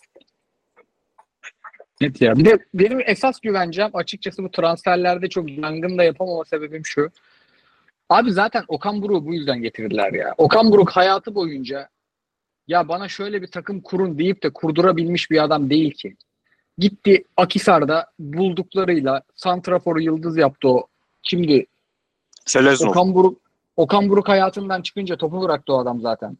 Gitti kupa E, aldı. Elazığ, Elazığ'da Deniz Yılmaz 11 gol attı ya. Aynen. Aynen. öyle yaptı. Başakşehir berbat durumda geldi takım. Demba iki tane oyuncu aldı. Gul, Gulbrandsen, Gulbrandsen bir iki tane aldı. O karmayı şampiyon yaptı. Ya bu adam zaten bu karmalardan bir şey çıkarabilen bir adam. Bu adam iyi bir futbol zihni yani. Ben ondan çok takılmıyorum. Üçlü oynar, sekizli oynar, 7-1-3 oynar. Bir bakmışsın aa 12 kişi çıktık sahaya demişsin mesela. Yanlış saydım az önce. Ondan sonra bir şey çıkarır yani. Elinde bayağı kaliteli oyuncular var. Son soru. Abi Vallahi üçlü muhabbetine bir ekleme yapacağım. Gereksiz Buyurun. ekleme olacak ama yapayım aklıma gelmişken. Ee, Tuchel ve Potter döneminde, Tuchel döneminde daha çok oynadı sanırım. Tuchel'ın üçlüde Ziyech epey bir sağ wingback oynamıştı abi. Onu da hatırlatayım. Ha biz kızıyorduk abi. Ziyech'i niye bu kadar kaleden uzak tutuyorsun diye ama oynadı mı oynadı. Lampard Ben geldi abi. Ziyech, Mason Mount, Havertz üçü birden geldi değil mi 2020'de? Abi onu tam hatırlamıyorum beraber mi Ben geldi. de. Ben de. Ama Ma- çok kusursuz bir dönemi var yani. Şöyle bir Bir dakika. 30 Evet. maçı, felaket bir 30 maçı var yani. Felaket iyi oynadığı bir 30 maçı var. Kıyıcı bakarken ben de şey söyleyeyim. E, Fas milli takımında son iki maçta Ziyech 4-3-3'ün sağ içi oynadı. Ha şey, Cezayir'de Fegüli'nin oynadığı gibi. Ya evet evet. Hani Dö- şey Dördü numara gelmiş. gibi de değil. Mason Mount, Ziyech, Pulisic, Havertz. Pulisic, biz yayında dün Pulisic niye konuşmadık ya? Ya bu benim yüzümden ya. Gruplarda Milan'ı konuşuruz dedik. Konuştuk. Unuttum sonra. Yani Mason Mount, Kai Havertz, Hakim Ziyech, Eduard Mendy, Kalidou Koulibaly, Mateo Kovacic, N'Golo Kante. Mesela karma abi bu takım değil. İyi iyi Şampiyonlar Ligi var ya o, o takımda Lampard iyi oynatıyordu hakikaten değil mi Fres? Öyle hatırlıyorum ben de. Evet. Abi şey olarak çok iyiydi ya. Niyet çok iyiydi. Böyle bir mesela ilk maçı United maçı vardır. 70 dakika dövdüler. Böyle aşırı iyi bir tempo. Ama bir tane gol yiyince dağılıp gidiyordu takım. Diyelim son soruya geldim. Gürhan Demirel'i sormuş. Transfer döneminde Galatasaray için adı geçen oyunculardan en çok hangisinin gelmemesine üzüldünüz? Gerçekçilerden söyleyeyim. Gündüz'i. Ben de Gündüz'ü. Değil mi? Gerçekçi net gü- gündüzü ya. Yani şimdi Gerçekçi Grayland'dan olmayanlardan- Klink'te- gerçekçi olmayanlardan Hoiberg. Ha, gerçekten mi? Evet Hoiberg. Tilemans abi benim. Tilemans. Ha, Tilemans geçen Tilemans sezon gibi geliyor bana. Evet Tilemans sayılır. Diyelim abiler 1 saat 54 Haftanın dakika. şakasını söyleyeyim mi? Buyurun. kusura bakma böldüm abi ama orta Estağfurullah, saha sorusuna Okan Buruk'un ben oynarım demesi. Bir şey diyeyim mi? Bu adam Cem Yılmaz'dan iyi. Çok bir keyfi bir bölüme girer yani değil mi? Net yani. Ara, keyfi bir bölüme girer mi? Ben çıkarım o bölümden. E, şey sahanın durumunun nasıl buluyorsunuz sorusuna Zaha açıklandığı gün Zaha'yı mı sordun, sahayı mı sordun koç cevabı. Hazır cevap bir adam, başka bir adam. Dım, dünyanın en hızlı laf sokan adamı. Aynen abi.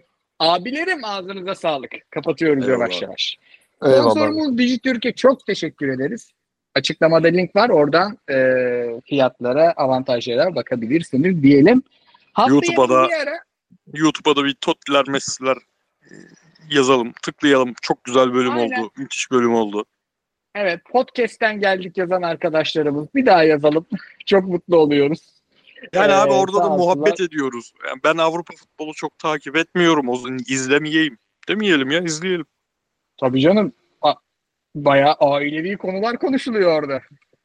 Zaten bu son bu videonun sonu da şey gibi oldu. Bizim podcast'in sonları gibi oldu. Bayağı düz muhabbet ettik. Abilerim ağzınıza sağlık. Haftaya muhtemelen yokuz. Milli aralarda podcast'e girip e, şey yapmıyoruz. Milli maç yerine çünkü yani Avrupa'da diğer takımlara çalışırız muhtemelen transferlere falan. Onun dışında da sonraki hafta maçlarla birlikte döneriz bir sürpriz olmazsa. Haftaya görüşmek üzere. Hoşçakalın. Hoşçakalın. Hoşçakalın. Kaydı durduralım.